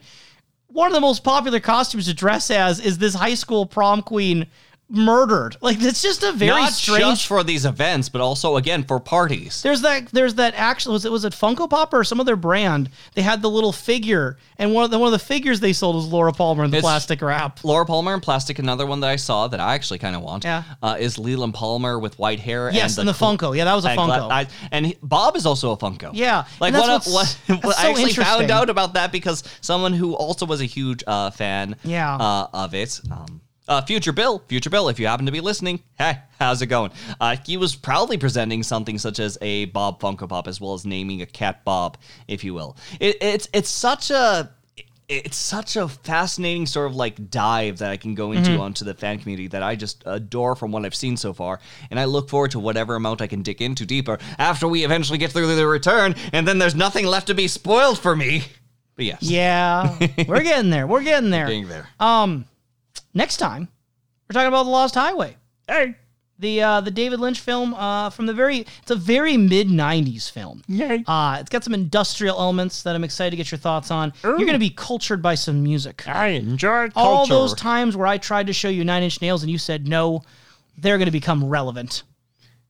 Yes. If they're inside of a film, they'll only be as relevant as the soundtrack. Heyo. hey, I got the soundtrack on CD and you're welcome to borrow because it's a banger. No, I, I I have no uh, discounts against any sort of like other bands, if you will. Yeah. Uh, I'm in. I enjoy whenever people can help me fall into them. It's just I never re- usually seek out Yeah. them personally. I am. I am really curious how I end up feeling. I'm also curious what you think, but I'm really curious for myself, admittedly, because Lost Highway is one that I remember really liking when I first got into David Lynch's work, to the extent that I liked it more than some of his more popular films. Like I just really resonated with with Lost Highway, and it worked for me. But kind of on on on further thinking about it and kind of talking with other friends, it, it feels to have more of a middling place for a lot of people and a lot of friends that I know who like Lynch. So I'm really curious how this will stack up and hold up. Okay. Because if I go off of what I remember, this would be up there. You know, I like this more than um, Wild at Heart or Elephant Man or Dune, uh, from what I remember of it. But mm. will it hold up to that that uh, that prestige? I don't know. And tell. for you, it's got to pass that test of is it new enough? Is it different enough? Is it trying different things in a way that is interesting to you, Most or is it going to be Lynch retreading ground? Most importantly, I would say, is it fun enough? Is it something in which I can engage in? It doesn't even have to be like happy as an emotion, but is it something that I can very much gel with what's going on with it? And also, this is the first time we're moving post Twin Peaks, isn't it? Other than some short films. This is our first feature film that is after Fire Walk with Me. Mm. So that'll be curious to see if it carries that weight that Fire Walk with Me had, and if so, in what ways. Absolutely. But first, First, I have a wonderful and strange question of the week for you. please. It's a pretty straightforward one. Yes. It's kind of a, a Mark Frost straight shooter kind of question. You know what I'm saying? Mm-hmm. Which documentary featurette was your favorite from the ZDA collection? So it's not how do I feel about David Lynch after? No, no, no. I'm After- not, I'm not asking that this time. No, I can't promise it won't come up with Lost Highway. What's my favorite feature uh, so far from Featurette, like yeah, like the things in the menu. Which is your favorite one Gotcha. you- so you had to say which one. everything, not just like the documentary. from the documentaries? From the documentaries. Very yes, well. Um, clearly, it was the reflections. you will say that to spite me, but that's not your favorite Why do you tell me what I can or because you made like? it pretty clear you didn't think it was a full success. You, you were wording it in that way.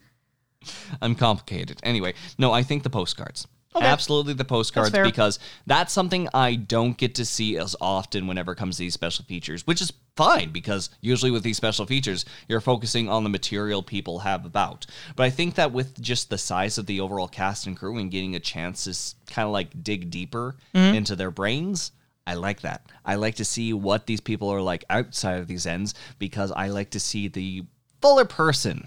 Uh, Mm-hmm. not only for just my own sort of like blatant curiosity, not only for my own means of association, just so I do not call someone Benjamin Horne for the rest of my life, um, but also because you can come out with little glass, like little spy glasses into people's overall interesting perspectives and ways that otherwise would be improbable. Uh, and I find, especially those who maybe be able to afford larger trips off into the distances that I can already associate with with things such as this media, it's almost as if it's almost like a vicarious experience at times um being able to associate these people inside my head enough that they're not strangers but also dive into their stories does that make sense Yes. cool Professor, I'm very sleepy. Could you, as we close out this episode, could you please tell me a bedtime story? once upon a time in a peak or two far far away there was a bob